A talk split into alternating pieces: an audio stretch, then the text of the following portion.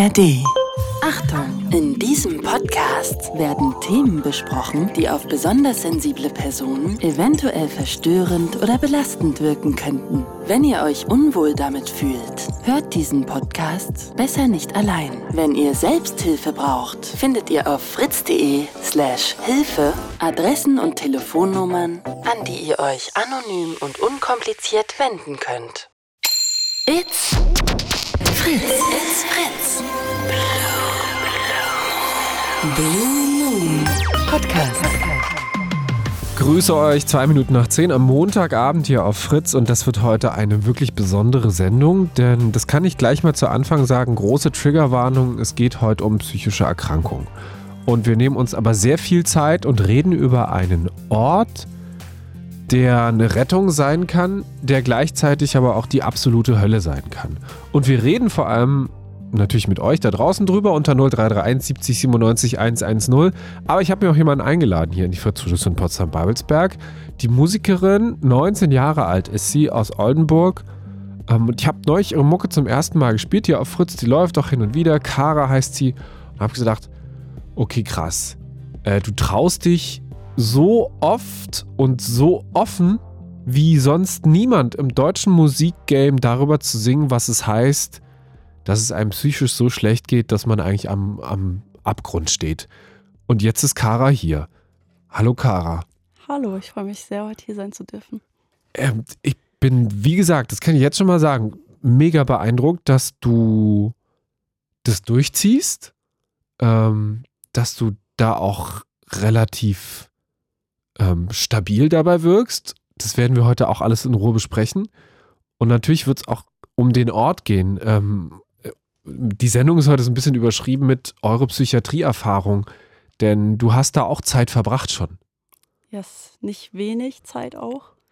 Ich war 2021 ähm, sieben Monate in der Kinder- und Jugendpsychiatrie und dann auch nochmal ähm, ein halbes Jahr später in der Erwachsenenpsychiatrie für sechs Wochen. Ist es ein Ort, der gut tut? Ich glaube, das kommt auch sehr darauf an, was man selber aus dem Ort macht. Ähm, also wenn du da reinkommst und vor allem auf eine geschlossene Station kommst und nicht dort sein möchtest, dann wird dir das auch nicht helfen und dann wird der Ort sehr, sehr, sehr schlimm sein, weil halt einfach die Freiheit, also vor allem auf geschlossenen begrenzt ist. Wenn du das aber annehmen kannst für dich oder auch nach einer Zeit akzeptieren kannst, okay, ich bin jetzt halt hier, dann und ich versuche jetzt das Beste draus zu, draus zu machen, dann kann der Ort auch ziemlich gut heilen manchmal. Lass uns gleich nochmal genauer darüber sprechen, diese beiden Aufenthalte, die du da hinter dir hast, aber auch etwas Musik erstmal hören zum Durchatmen und vor allem euch auch Zeit zu geben, denn es geht zum einen um Kara, mit der wir gleich noch ausführlich darüber sprechen, was sie in der Klinik erlebt hat, wo ihr das geholfen hat, wo es ihr nicht so gut getan hat, wie wir gerade schon gehört haben. Und es geht um euch, wenn ihr selbst schon Zeit verbracht habt in der Psychiatrie, wenn ihr diesen Aufenthalt in der Klinik gebraucht habt, vielleicht von Drogen loszukommen. Ähm, erzählt uns von der Zeit. Habt ihr vielleicht Freundinnen oder Freunde oder auch Familienangehörige, die so einen Klinikaufenthalt hinter sich haben, bei denen es eine psychische Krise vorher gab, eine Ausnahmesituation, eine psychische, die sie dazu geführt hat, dass sie sich selbst eingewiesen haben oder vielleicht ja auch zwangseingewiesen wurden. Dann könnt ihr uns davon erzählen hier heute Abend. Noch bis Mitternacht unter 0331 70 97 110. Und heute Abend wichtiger denn je in dieser Sendung ist, dass ihr euch unter einem anderen Namen melden könnt. Also ihr könnt euch einen anderen Ort aussuchen, einen anderen Namen, anderes Alter.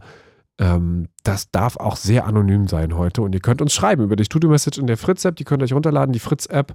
Da gibt es einen kleinen Messenger. Und da könnt ihr uns direkt auch Nachrichten schreiben. Auch da gerne dazu schreiben, wenn ihr wollt, dass wir das anonym vorlesen. Auch da kann man Sprachnachrichten schicken. Also viele Möglichkeiten, euch hier heute ähm, einzuklinken.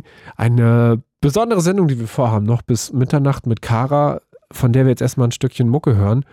Ähm, ein kleines bisschen ganz heißt der Track. Da geht es ja um deinen Aufenthalt in der Klinik. Wie viel Zeit ist vergangen zwischen dem Moment, wo du raus warst aus der Klinik und dem Moment, wo du den Track niedergeschrieben hast? Ich glaube tatsächlich gar nicht so lange. Vielleicht so knapp ein halbes Jahr. Also vielleicht sogar ein bisschen weniger. Lass uns reinhören und gleich seid ihr dran, auch unter 0331 70 97 110. Kara, ein kleines bisschen ganz. Eklig gelbe Wände, leere hohe Räume, nur eine Plastikmatratze auf einem Holzgestell. Zwei Pullis und eine Jogginghose in einem braunen Einbauschrank. Gitter vor den Fenstern, ich fühle mich wie im Knast. Wenn wir beide kaputt sind, machen wir uns dann ein kleines bisschen ganz. 19 Jahre alt, aus Oldenburg kommt sie, das ist in der Nähe von Bremen. Äh, Wenn man noch ein Stück weiter Richtung Nordsee fährt, dann kommt er auch irgendwann Oldenburg und von da ist Kara. Und Kara ist heute hier zu Gast im Blue Moon auf Fritz, ein kleines bisschen ganz. Kara, hallo nochmal. Hallo. Ähm, wir haben gerade schon drüber gesprochen, es ist ja schon merkwürdig, auch das einfach zu hören, dass man sich selbst im Radio hört, aber vor allem ja auch mit ähm, Real Talk. Also ich meine, das, was du singst, was du textest, ist ja 100% Real Talk, Ja. würde ich mal sagen. Ja. Warum? Ähm, ich glaube, dass, also als ich angefangen habe, Musik zu schreiben, da war für mich gar keine andere Möglichkeit erstmal da, als dass ich dachte, naja, ich packe natürlich das irgendwie in die Songs, was ich gerade fühle und denke.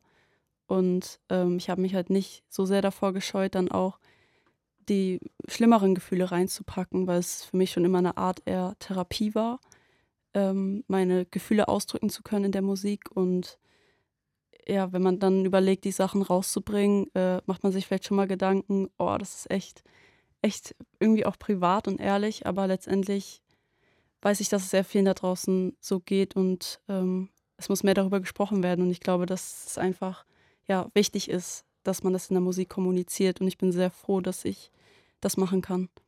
Das ist übrigens auch der Punkt, wo das dann euch da draußen rausgeht. Ne? Also ich meine, das ist eine Sendung, wo wir heute einen Safe Space bauen, wo wir über Psychiatrieaufenthalte sprechen, über Aufenthalte in psychiatrischen Kliniken, über die Gründe dafür, was euch dahin gebracht hat, was euch auch wieder rausgebracht hat, ob es euch gut getan hat oder ob ihr sagt, das war die schlimmste Zeit meines Lebens. Ähm, meldet euch unter 0331 70 97 110. Und es ist halt tatsächlich wieder so ein Punkt, wo man sagen kann, ey, je mehr wir drüber sprechen und auch alle miteinander drüber sprechen, ist es vielleicht ja auch ähm, ganz gut, mal drüber zu reden. Das müsst ihr nicht mit eurem Namen machen, könnt euch auch jederzeit einen anderen Namen überlegen, anonym hier anrufen unter 0331 70 97 110.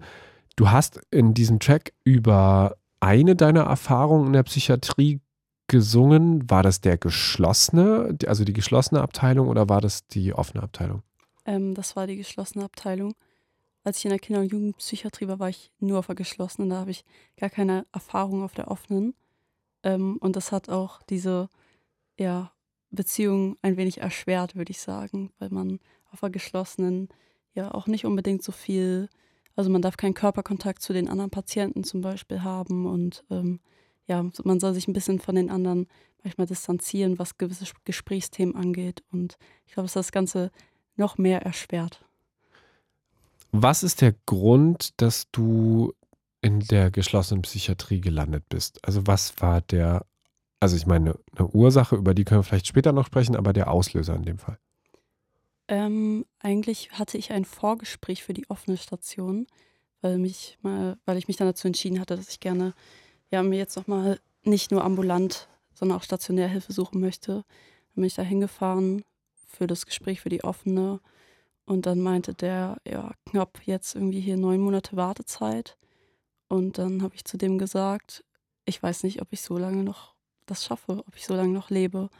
Und ähm, ja, dann haben wir ein bisschen über Suizidalität geredet und dann ist ziemlich schnell klar geworden, dass ich am besten direkt da bleiben sollte.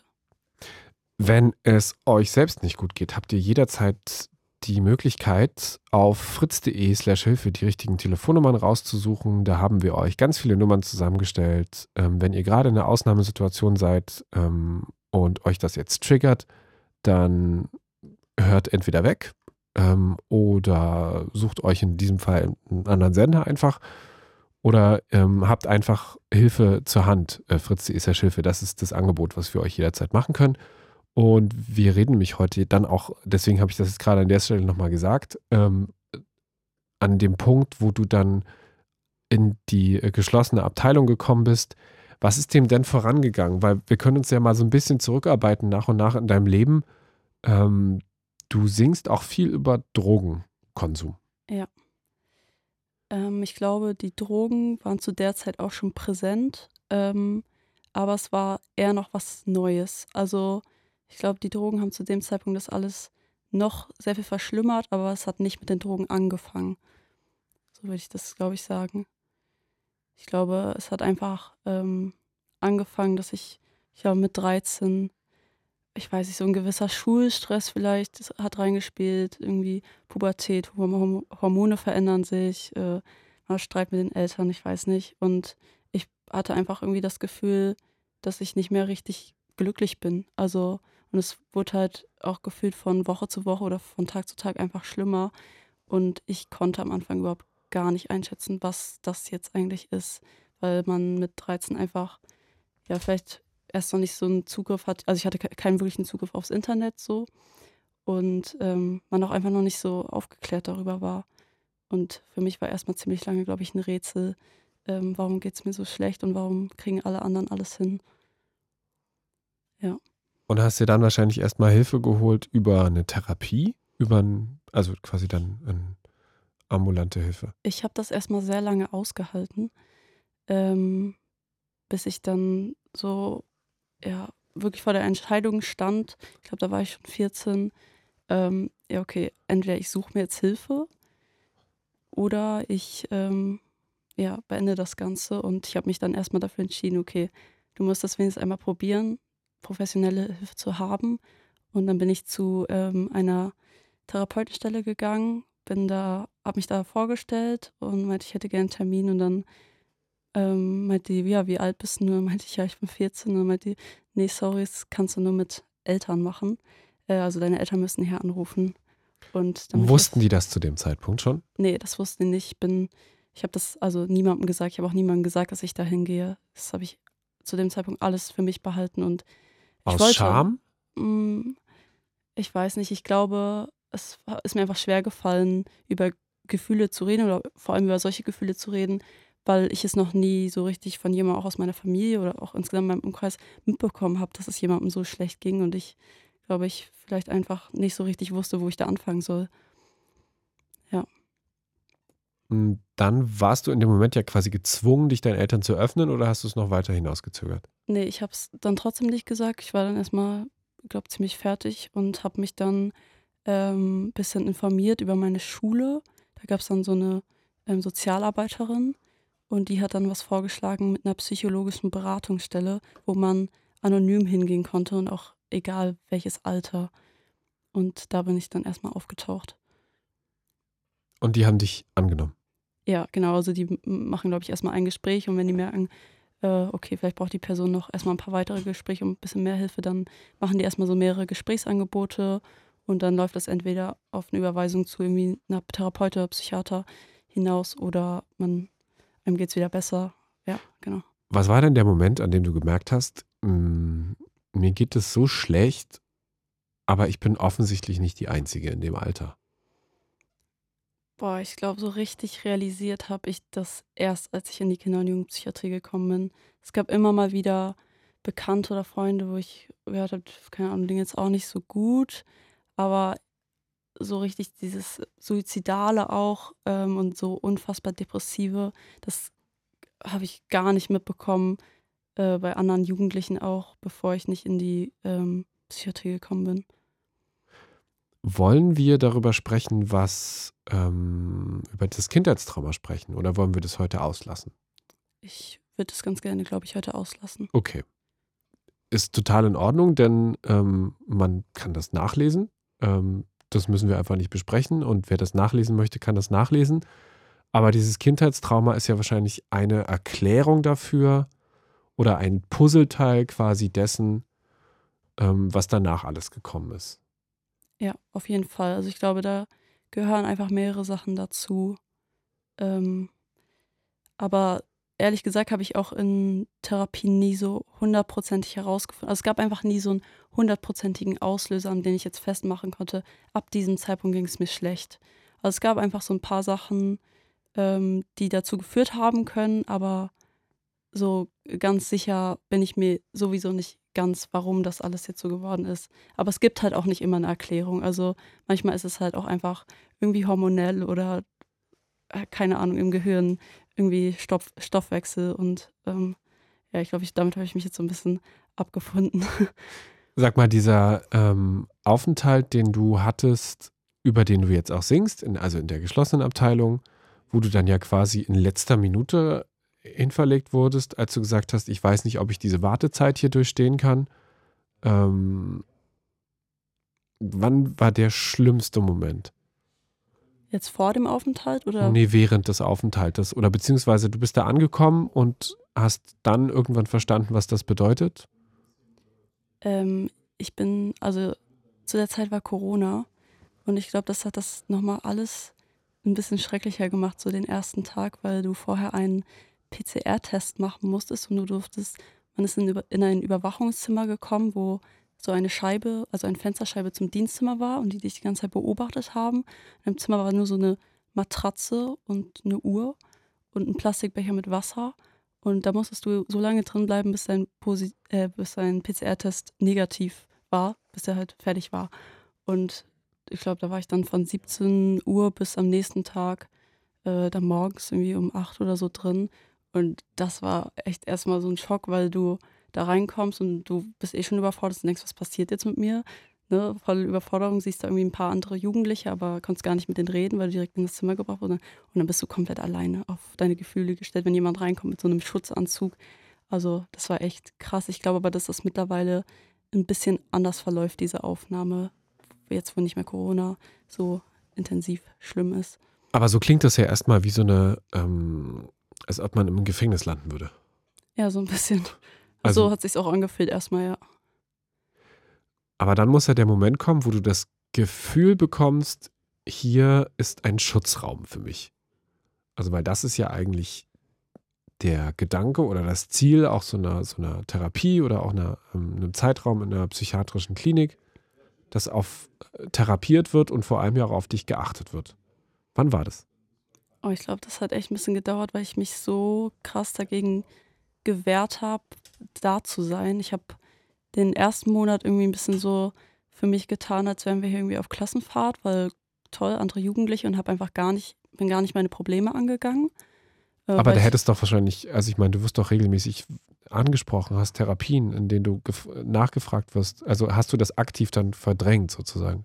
Ja, also ich war schon immer, also auch bevor ich in die Psychiatrie gekommen bin, ähm, habe ich in Therapien einfach nicht geredet. Ich habe wirklich nur ja, nein, keine Ahnung, vielleicht gesagt und das war's. Und ich hatte es auch einfach bis, also zu dem Zeitpunkt, wo ich in die Psychiatrie komme, nicht gelernt, darüber zu reden. Dass ich da bei dem Vorgespräch das gesagt habe, dass ich nicht weiß, ob ich das so lange aus. Das war das erste Mal, dass ich sowas überhaupt geäußert habe, weil ich einfach nicht in der Lage war, darüber zu reden. Und so habe ich auch erstmal weitergemacht in dieser Psychiatrie. Aber dann ist das ja einer der entscheidenden Sätze gewesen in deinem Leben bisher, den du dann denen gesagt hast.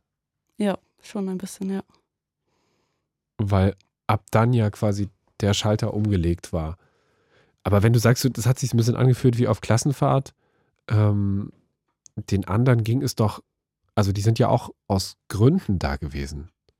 Auf jeden Fall. Hat irgendjemand dir gespiegelt und gesagt, du, wir sind ja hier, weil es uns so geht, wie es uns geht? Nee, ich glaube, ähm, dass, also wenn man mit den anderen, also je, alle wissen, dass ungefähr, warum die anderen da sind.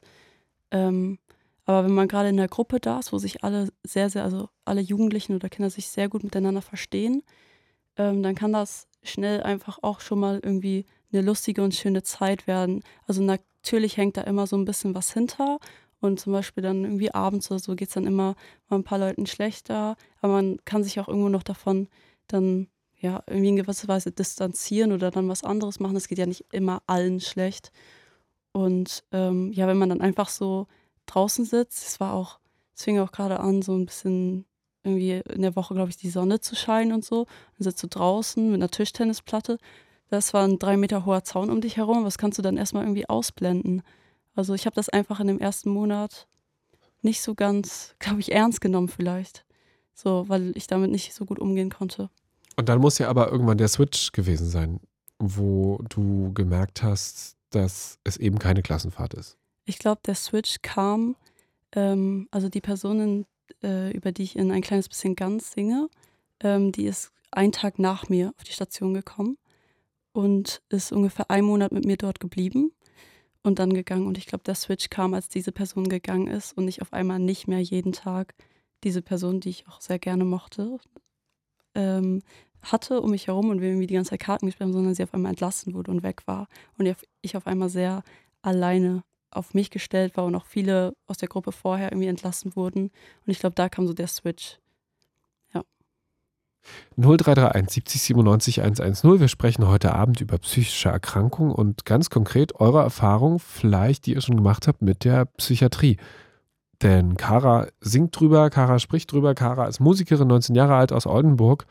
Und wir haben sie vor einer Weile schon in die Fritz-Playlist gepackt.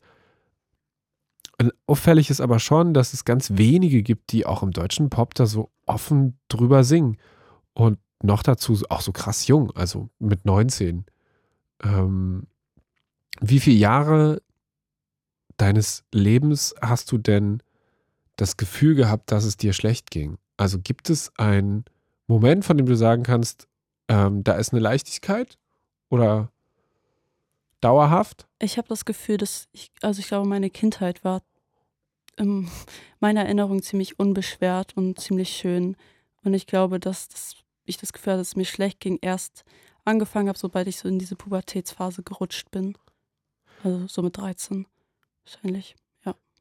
0331 70 97 110. Ihr könnt euch heute Abend, wenn ihr über euren Aufenthalt in der Psychiatrie, über eure Zeit in der Klinik sprechen wollt, natürlich egal aus welchen Gründen, ob das Drogen sind, ob das vielleicht auch eine Essstörung ist, ähm, ob es traumatische Erlebnisse sind, die euch dauerhaft fertig gemacht haben, von denen ihr sagt, ähm, da ging es mir so miserabel, dass irgendwann der Zeitpunkt gekommen war, dass auch Hilfe, die man bei einer Therapeutin oder einem Therapeuten findet, den man einmal die Woche sieht, nicht mehr ausgereicht hat, dann meldet euch 0331 70 97 110 Studio Message über die Fritz-App. Das Ganze geht natürlich auch anonym heute. Ähm, und jetzt haben wir Dominik am Telefon. Hallo Dominik.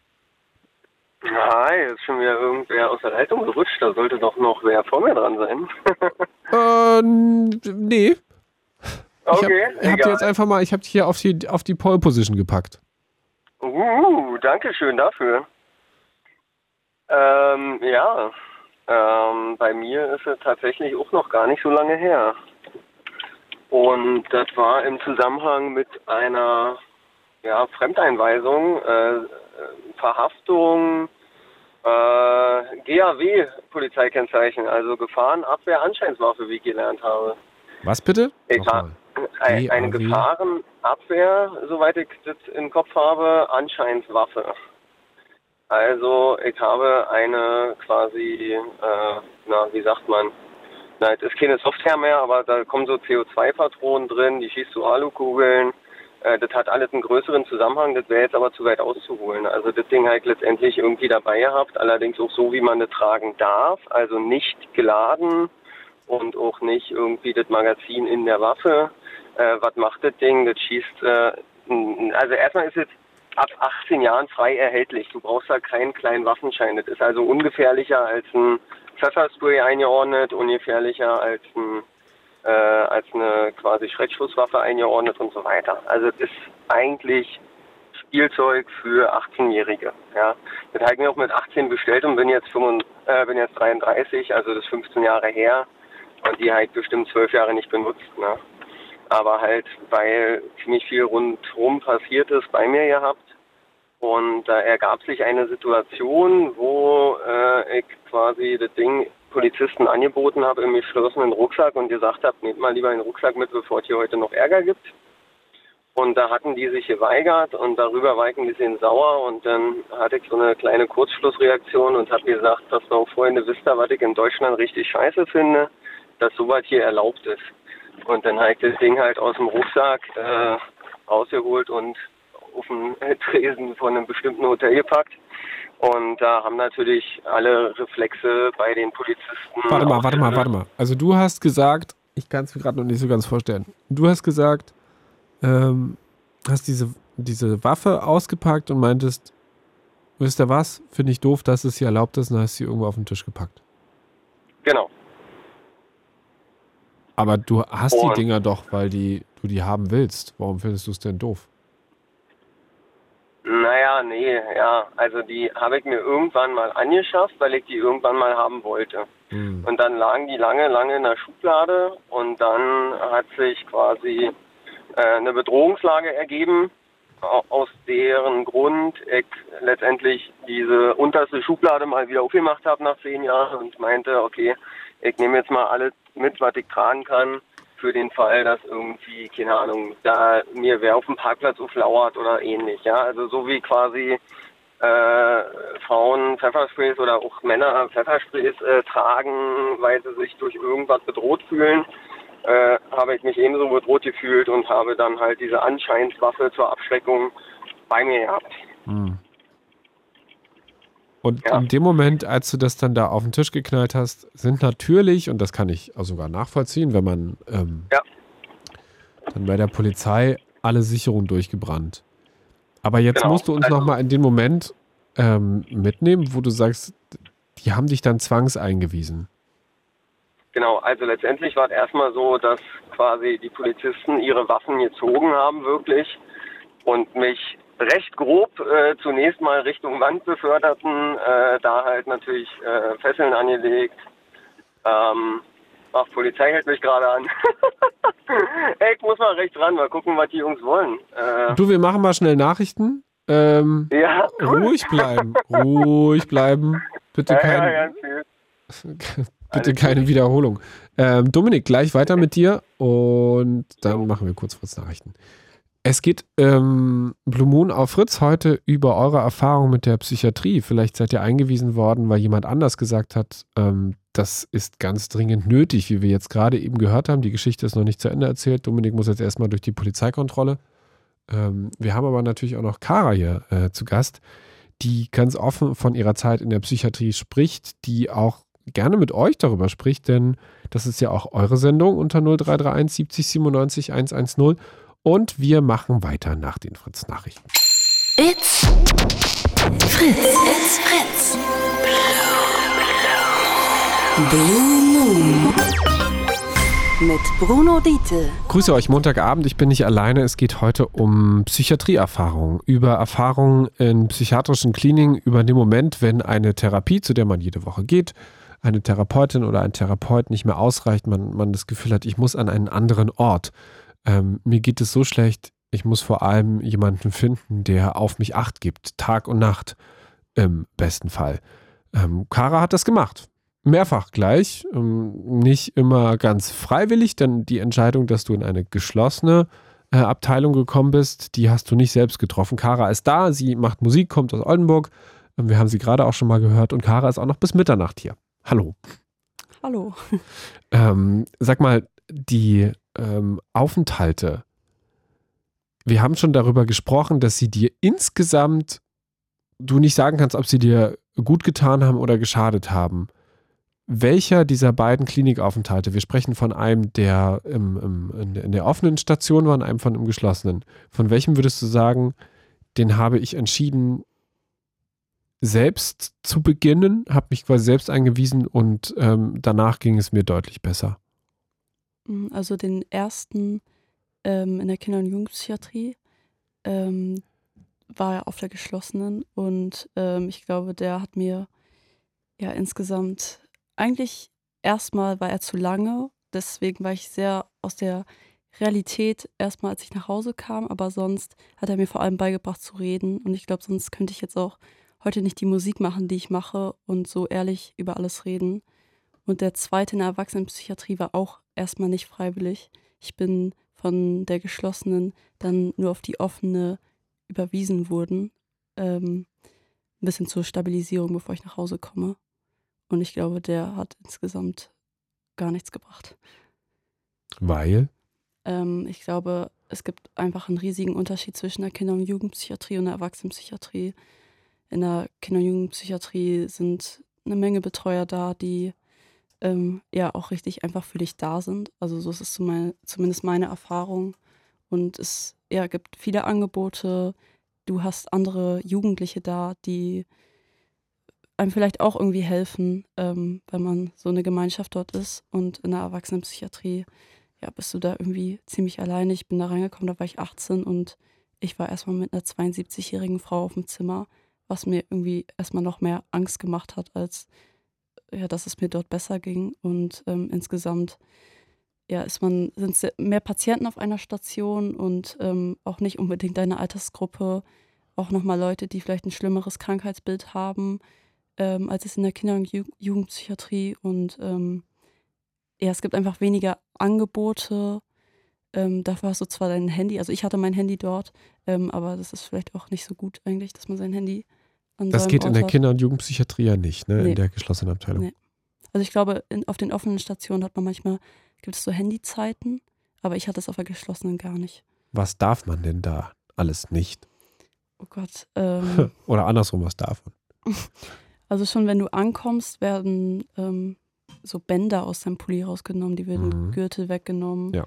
Ähm, ich musste manche Pullover leider auch irgendwie ein bisschen zerschneiden lassen, damit ich die tragen kann dort, ähm, wegen den Bändern. Und ja, vom Zimmer hast du, also du hast da nicht viel. Am Anfang waren bei uns Bleistifte noch erlaubt. Am Ende durfte man sie sich nur noch abholen und musste sie dann auch nach spätestens fünf Minuten wieder abgeben.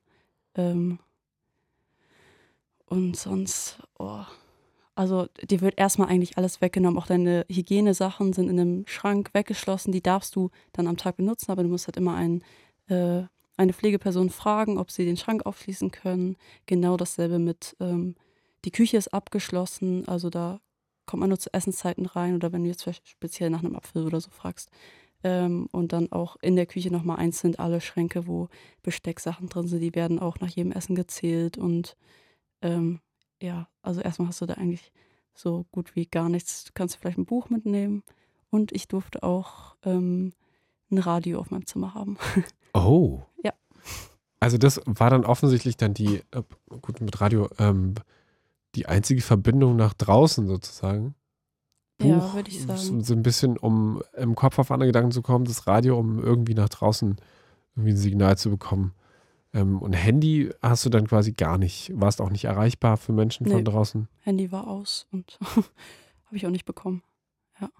Aber es war auch, glaube ich, erstmal besser so. Also, wenn man schon an so einen Ort geht, ich glaube, dann bringt es, vor allem wenn es einem durch äußere Einwirkungen nicht so gut geht, ähm, dann bringt das auch nicht viel, wenn du an einem anderen Ort bist, aber dann trotzdem die ganze Zeit noch Nachrichten auf dein Handy kommen und du alles von der Außenwelt so mitbekommst. Wie viel Außenwelt denkt man denn noch mit oder ist man irgendwann auch gedanklich so weit weg von der Außenwelt, dass man sagt, ich bin im Hier und Jetzt bei mir und kriege das extra alles nicht draußen mit und kann es auch aktiv ausblenden? Ähm, ich glaube, die ersten paar Tage denkst du noch drüber nach, du denkst noch an deine Freunde draußen und das irgendwie Schule ja weitergeht und du hast manchmal so den Gedanken, ah, jetzt gerade hätten meine Freunde Pause äh, und suchst die ersten Tage noch manchmal dein Handy in der Hosentasche. Aber ich glaube, es geht relativ schnell, dass man da dann auch einfach ein bisschen den Bezug zu verliert. Ich, also ich habe das Gefühl, man muss das gar nicht so aktiv ähm, machen, dass man jetzt so, ich will jetzt alles ausblenden. Du bist da einfach so in einem, ja, einfach an einem, an einem ganz anderen Ort, wo alles anders ist dass das automatisch passiert, dass du da die Außenwelt ziemlich ausblendest erstmal. Wenn ihr uns auch von diesen Erfahrungen erzählen wollt, über die Zeit, die ihr in der Psychiatrie verbracht habt, was der Grund war, dass ihr dort gewesen seid, ähm, was ihr über die Zeit an sich sagen würdet, ob das euch geholfen hat, ob ihr sagen würdet, es war wenig hilfreich und hat mir eher geschadet und es hat mir nicht gut getan. Erzählt es uns. 0331 70 97 110. Vielleicht habt ihr euch ja ähm, vorher selbst verletzt, ihr habt ähm, extrem viel Drogen konsumiert und seid irgendwann vielleicht ja auch von anderen Menschen eingewiesen worden, die gesagt haben, du bist eine Gefahr für dich selbst, ähm, wir würden dir empfehlen oder beziehungsweise lassen wir die Empfehlung mal weg, wir weisen dich jetzt ein. Das kann ja auch medizinisches Personal sein einfach oder Polizeirettungswagen, die sagen, hier ist jemand so dermaßen fertig. Oder es ist vielleicht einfach auch eine Lebensentscheidung gewesen ähm, oder ein Schicksalsschlag oder ein Trauma, von dem ihr sagt, das hat euch so in einen Strudel hineingezogen, seelisch, der so tief äh, gewesen ist, dass ihr irgendwann gesagt habt, ich finde hier nicht alleine raus und auch eine normale therapeutische Hilfe hilft mir nicht mehr weiter. Ich möchte mich in Behandlung begeben in einer Klinik. dann dürft ihr uns davon erzählen heute Abend. Bis Mitternacht. Kara ist hier, die ähm, sich mit euch austauschen kann, mit der ihr das bereden könnt. Und ähm, ja, ich bin auch da. 0331 70 97 110 Studio-Message über die Fritz-App könnt ihr uns auch schreiben. Auch alles anonym möglich über eure Erfahrungen in der Klinik, über eure Psychiatrieerfahrung. Und es ist ein Thema, was man ungern anspricht. Das ist ein Thema, was tabuisiert wird, ein Thema, was nicht stattfindet. Aber wir haben uns entschieden, das heute hier mal anzusprechen, weil Kara ja sogar ähm, drüber singt. Lass uns einen Song von dir hören und dann geht es gleich weiter mit euch da draußen unter 0331 70 97 110. Rabbit Hole von Kara. Von worum geht's denn da? Also ist das, ist das der Moment, der quasi dich mit dazu gebracht hat, beziehungsweise das, das ist ja das mit den Drogen, ne? Ja, genau. Also ich denke, es geht einfach vor allem um diese Drogenzeit, ähm, ja, wie das Ganze so ein bisschen abgelaufen ist erstmal und auch, dass ich ähm, wusste, dass die Drogen absolut negative Konsequenzen für mich haben, für meine Psyche auch. Ähm, aber trotzdem immer, wenn ich was genommen habe, ich mich daran zu wohl gefühlt habe, um damit aufzuhören. Doch bin ich hier unten, ist der Schmerz kurz weg. Es ist wieder viel, ich nehme jeden Dreck. Mir ist so egal, ob ich hier heute verreck. Kara auf Fritz am Montagabend dreiviertel elf mit dem Rabbit Hole. Wir sprechen heute über Erfahrungen mit Kliniken, mit der Psychiatrie, die ihr selbst gemacht habt, die ihr vielleicht mit Angehörigen gemacht habt, mit ähm, Verwandten, euren Eltern, Freundinnen oder Freunden. Martin hat sich gemeldet und schreibt, Danke für dieses Thema, ein wichtiges, was immer wieder runterfällt und ungern angesprochen wird. Ich selbst habe als Sohn, Freund und teilweise in der Kommunalpolitik Erfahrungen mit psychiatrischen Einrichtungen gemacht. Einerseits wurde mein Vater zu Lebzeiten ein paar Mal eingeliefert, weil er alkoholkrank war. Auch das ähm, etwas, worüber wir natürlich sprechen können, wenn Süchte dazu führen, dass man irgendwann in die Psychiatrie eingeliefert wird. Ähm, wir haben gerade gehört den Track von Kara, da geht es ja um die Drogen. Ähm, Alkohol auch selbstverständlich eine Droge, bloß halt eine legale Droge ähm, was es nicht unbedingt einfach macht, sondern im Gegenteil sogar äh, viel schlimmer, wenn es um so Abhängigkeiten geht, wenn man so leicht rankommt. Martin schreibt weiter, man hat gemerkt, dass es ihm dort besser ging über seinen Vater, der Alkoholiker war. Allerdings hat er dort auch nur einen Entzug gemacht und keine wirkliche Therapie. Ein Freund von mir wurde ein paar Jahren in die Jugendpsychiatrie wegen Depressionen und suizidalen Gedanken eingeliefert. Nur einer der drei Aufenthalte haben ihm geholfen. Bei ihm war auch das Problem, dass er sich nie als Anführungsstriche, so verrückt, sorry für die Wortwahl, wie die anderen ansah, er hat die Therapie dort eher sabotiert, ohne sich darauf einzulassen. Als Angehöriger und Freund ist die Situation auch nicht einfach, weil man sich ja auch so seine Gedanken darum macht. Man will helfen, kann es aber nicht. Ich wünsche allen viel Kraft. Schreibt uns Martin. Jetzt nochmal ganz kurz zu Dominik, der uns gerade gesagt hat, er ist in der Polizeikontrolle gelandet. Aus äh, Küritz ruft er an um ganz kurz deine Geschichte hier mal noch, ähm, weil uns das ja so ein bisschen wegführt vom Thema, weil du hast vor der Polizei die Waffe gezogen und bist dann eingewiesen worden, weil die gesagt haben, du bist eine Gefahr. Genau. Also Polizeikontrolle ist gut verlaufen, stabile 0,0 gepustet und weiter geht die Fahrt. Okay. Ähm, Aber jetzt mal zurück zu dieser Nummer, die dich da jetzt ein paar Tage, zwölf Tage genauer gesagt, in ähm, die Klinik gebracht hat. Genau, also lange Rede, kurzer Sinn, was die ganze Verhaftung angeht. Äh, ich möchte nochmal betonen, ich habe die Waffe nicht gezogen. Ja, du hast sie auf den Tisch geknallt. Na, so genau, na, nach Ankündigung äh, ungeladen auf den Tisch gelegt. Ne? Mhm. Und äh, so steht es im Einsatzbericht höchstwahrscheinlich drin. Äh, den muss man erst anfordern und so weiter, bla bla bla. Ähm, und ja, es ist äh, letztendlich dann so gewesen, dass ich dreieinhalb Stunden Verhaftung äh, durchlebt habe, in denen ich weder meinen Anwalt noch meine Mutti anrufen durfte, also niemanden. Ähm, und das kam mir da schon sehr komisch vor, muss ich sagen. Und dann äh, waren wir nach dreieinhalb Stunden letztendlich an der Psychiatrie angekommen, die witzigerweise zwei Häuser weiter war. Also mein Nachbar, das ist ein Krankenhaus, wir wohnen nebenan und äh, da war dann auch die Psychiatrie, also quasi schön vor den Nachbarn so von Jonski, ich gehe jetzt mal hier rein. Ähm, und ich habe schon ganz am Anfang gesagt, dass ich nüchtern bin und so weiter und die mich äh, einfach erstmal pusten lassen sollen, weil das kam so rüber, als würden die mich als quasi äh, durchgedrehten Drogenjunkie oder so wahrnehmen, was in Frankfurt am Main jetzt auch nicht so selten ist. Ähm, Frankfurt am Main? Genau, also das hat sich in Frankfurt am Main ereignet. Okay, aber äh, um mal noch ein bisschen schneller in der Geschichte voranzukommen, weil ich immer noch etwas verwirrt bin. Also du hast denen die Waffe auf den Tisch geknallt und die haben dann gesagt, von ihnen geht eine Gefahr für die Ordnung aus und haben dich in die Psychiatrie quasi zwangs eingewiesen. Warum warst du genau. dann da ganze zwölf Tage? Also äh, ähm, was ist ja, in diesen zwölf Tagen dann, gewesen? Genau, es gab dann ein Erstgespräch mit einer äh, Psychiaterin, ähm, die dann gefragt hat, hören Sie Stimmen? Da sagst du dann nein äh, und so weiter und so fort. Dann machst du so einen, äh, nach, wie nennt sich das, Motoriktest oder so, ne?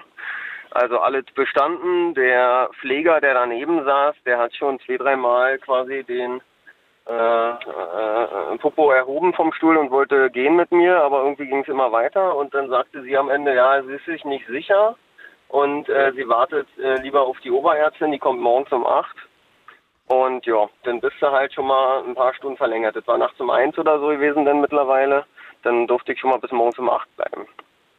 Ähm, da war dann auch noch alles Mögliche auf dem Tisch. Also manische Depression, Paranoia, äh, noch ein paar andere Geschichten. Also die haben gefühlt erstmal alles angekreuzt. So, dann kommt die Oberärztin irgendwann um 11 Uhr, da bist du dann schon 36 Stunden wach. Ich weiß nicht, ob man da noch vernehmungsfähig ist oder nicht und dann sollst du mit der reden. Dann sagt die, okay, Herr Glöde, ich bin mir sicher, ich habe hier kurz von außen drauf geguckt, Sie haben die Stars Ananas. Und äh, du sagst dann, ja, weiß ich nicht, glaube ich nicht. Äh, woran erkennen Sie denn den gesunden Menschen? Und die Frage konnte die gute Oberärztin nicht beantworten. Und das wurde mir dann irgendwie immer komischer. Und äh, auch die äh, sich dann ereignende gefühlte Verkaufsgespräch für eine möglichst schnelle Medikamententherapie äh, kam mir suspekt vor. Und daraufhin habe ich gesagt, nee, ich schaffe das sicherlich auch ohne Medikamente. Also wenn dem so ist, dass ich krank bin, dann mache ich hier gerne alle möglichen Therapien, aber äh, ich nehme keine Medikamente. Ich habe meinen Lebtag keine Medikamente genommen, also außer mal hier und da eine Kopfschmerztablette, wenn es wirklich sein muss. Aber ansonsten war ich noch nie so krank, dass ich wirklich ernsthaft Medikamente nehmen musste. Ähm, und jo, dann habe ich ihr sozusagen zu verstehen gegeben, dass ich das ziemlich unprofessionell finde, was sie da abzieht. Und daraufhin hat sie höchstwahrscheinlich im Smalltalk vor meinem Gespräch mit dem Amtsrichter dem Amtsrichter schon mal erklärt, dass sie sich absolut sicher ist, dass ich manisch-depressiv bin und vielleicht noch ein, zwei andere Sachen. Und der Amtsrichter mich mal lieber 14 Tage einsperren soll, statt 24 Stunden. Äh, sie selbst kann halt 24 Stunden entscheiden, das hat sie dann, glaube ich, gemacht. Und dann kam irgendwie am nächsten Tag, glaube ich, das Amtsgericht. Ähm, okay, aber du bist dann letztendlich da zwölf Tage geblieben und bist dann da rausgekommen, weil du dir anwaltliche Hilfe geholt hast. Ähm, ja, nach diesen also zwölf Tagen, nach diesen, innerhalb ja. dieser zwölf Tage, hast du Medikamente nicht bekommen. Korrekt. Also ich habe keine Medikamente zu mir genommen. Okay. Ich habe, ich habe es aber durchaus immer wieder angeboten bekommen. Ja, äh, ich hätte ja auch zwei Häuser weiter bei mir zu Hause schlafen können und äh, ich war vorher noch nie, ich bin nicht vorbestraft, ich war noch nie irgendwie psychologisch oder äh, psychiatrisch in Behandlung oder in so einer Einrichtung. Ähm, man kriegt da, also ich weiß nicht, wie es woanders ist, aber ich habe keine Einweisung bekommen. Ne? Das war so wie ein Stammgast. Äh, da hinten links ist ihr Zimmer. Äh, du kannst den Schlüssel nicht rumdrehen. Du weißt ja nicht, wer da welche Krankheiten hat. Und wenn da angefangen wird, nachts um drei auf dem Flur zu randalieren, dann äh, schließt du dich in der ersten Nacht auch schon mal im Klo ein. Okay, aber Dominik, der Moment, als das mit der Waffe passiert ist, kannst du nachvollziehen, dass jemand gedacht hat, eventuell brauchst du Hilfe? Ja, ja, absolut. Also das würde mir so auch nicht ein zweites Mal passieren. Das war ja, also ich habe mich schon während der Fahrt äh, im Krankenwagen, wo ich ja nicht wusste, wo es hingeht, äh, ähm, da habe ich mich schon mehrmals bei den Polizisten entschuldigt und so weiter. Die haben auch nochmal hart durchgeatmet im letzten Moment, bevor sie dann doch entschieden haben, mich äh, reinzuschubsen den letzten Meter. Ja. Ähm, und dementsprechend, äh, ja, das kann ich absolut nachvollziehen. Das, da habe ich mich tausendmal entschuldigt und äh, das tut mir auch ernsthaft leid. Okay. Das ist aber auch äh, letztendlich hatte ich auch ein gewisses Grundvertrauen in die Polizei, dass die die Situation korrekt bewertet. Ich meine, dass sie mich da nicht sofort erschießen innerhalb von Deutschland. In den USA hätte ich das vielleicht so nicht gemacht. In Deutschland, glaube ich, ist das erstmal äh, eine andere Sache. Ähm, und nach fünf Minuten war ja auch klar, dass die Waffe weder geladen war, noch gefährlich, noch irgendwas. Ne? Da steht ja auf der Seite drauf, dass es quasi Spielzeug ist.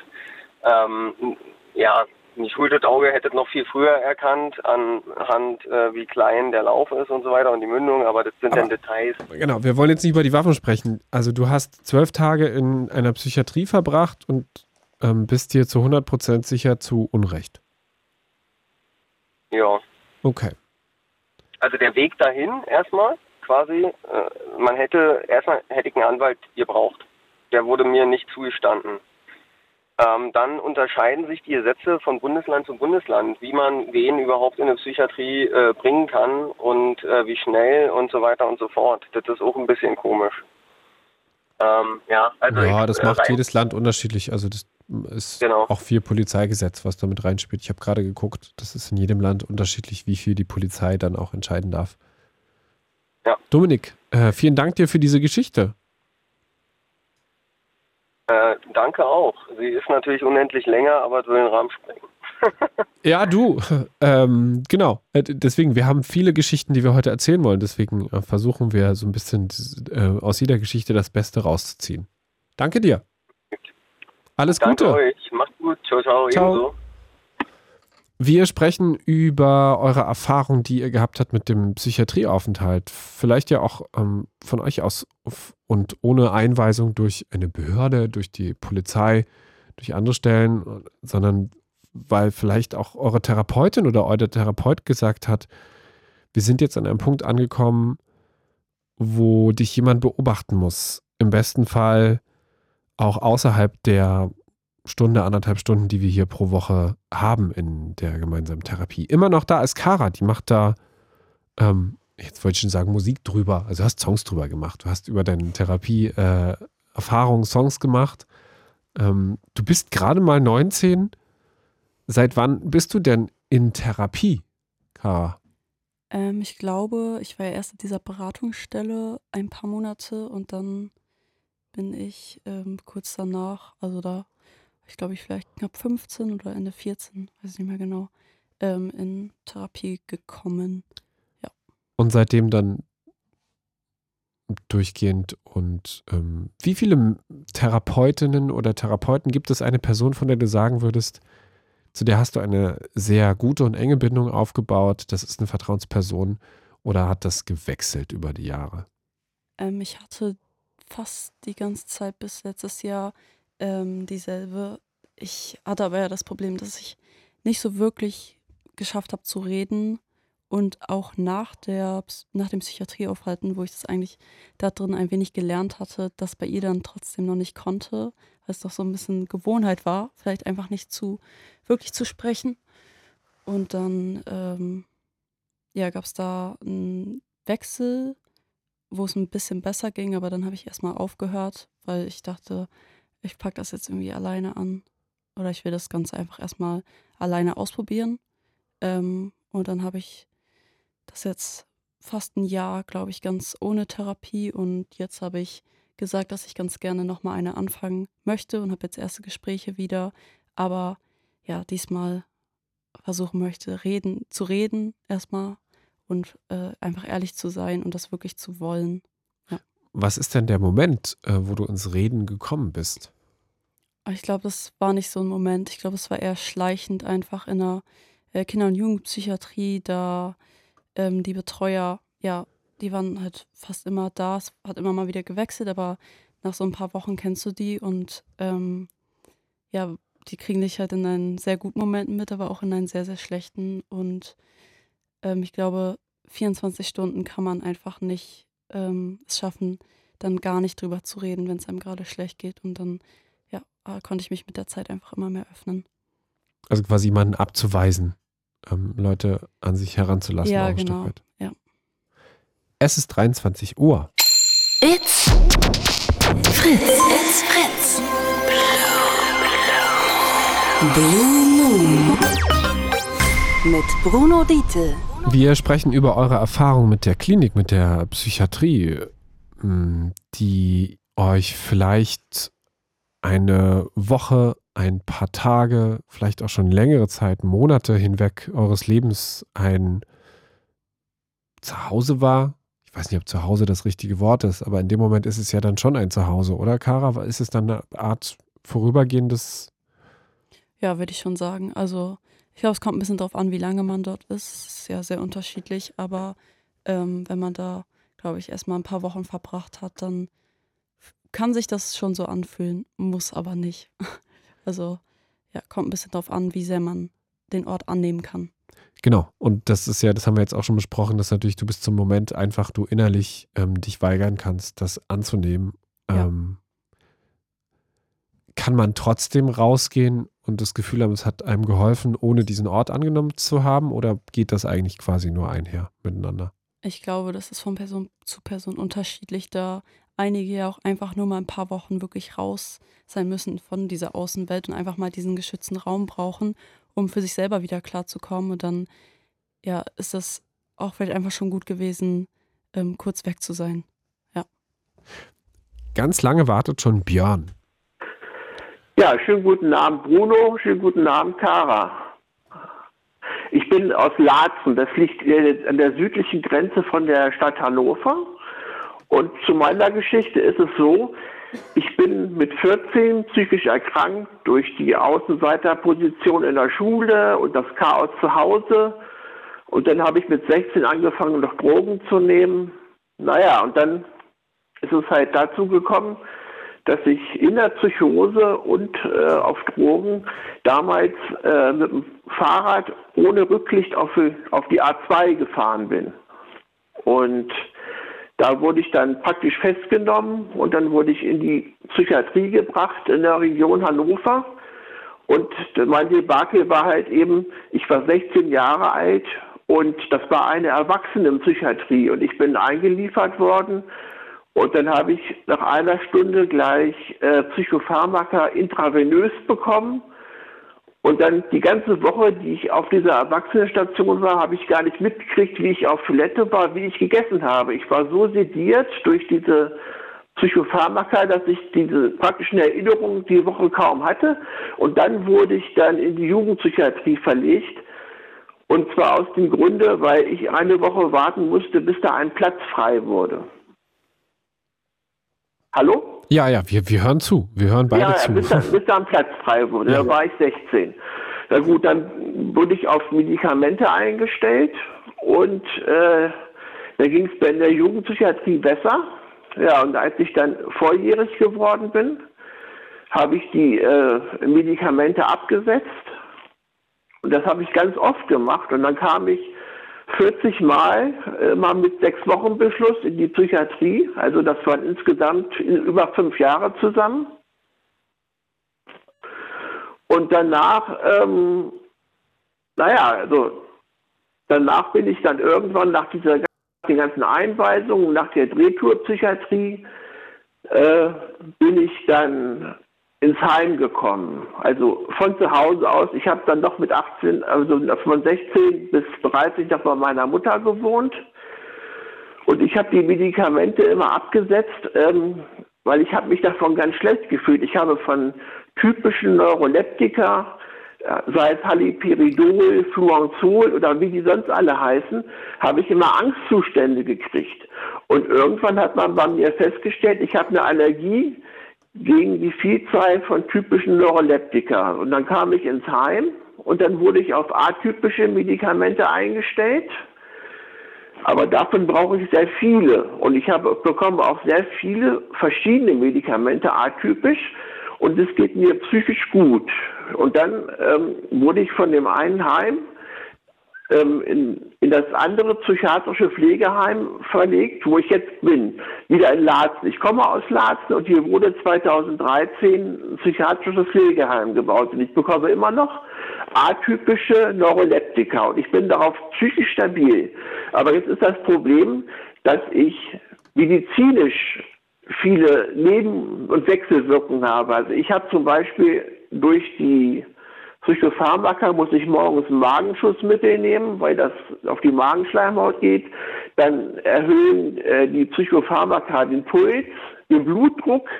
Ich muss Blutverdünner nehmen, dann habe ich Schilddrüsenunterfunktion und Diabetes Typ 2 gekriegt, weil ich so viel gegessen habe und viel Zucker, weil auch die Medikamente bei mir ein übersteigertes Hungergefühl erzeugen.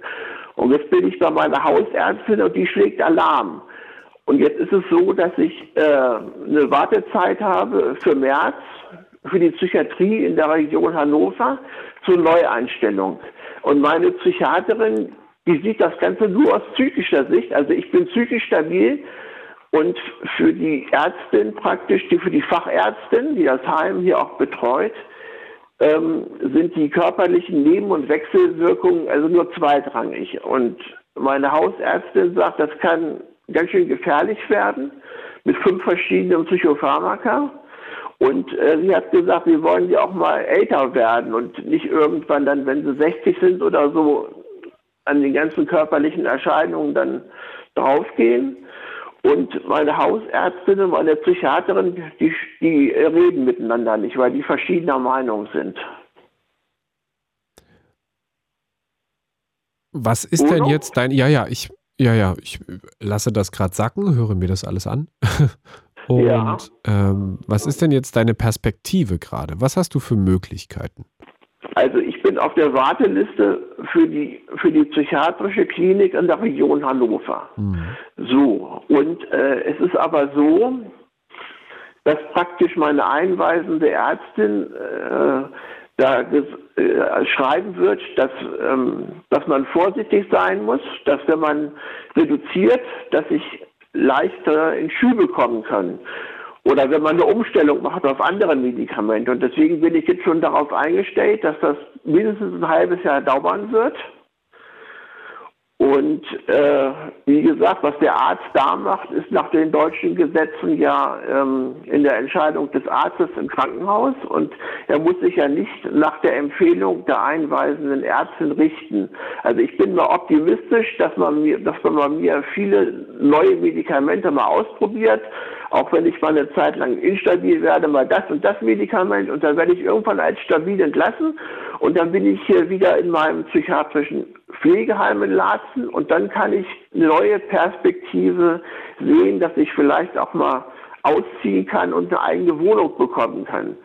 Und das geht bei mir halt nicht, weil auch die Psychiaterin, die das Pflegeheim hier ähm, betreut, traut mir nicht so ganz, dass wenn ich eine eigene Wohnung habe, dass ich auch regelmäßig meine Medikamente einnehmen würde.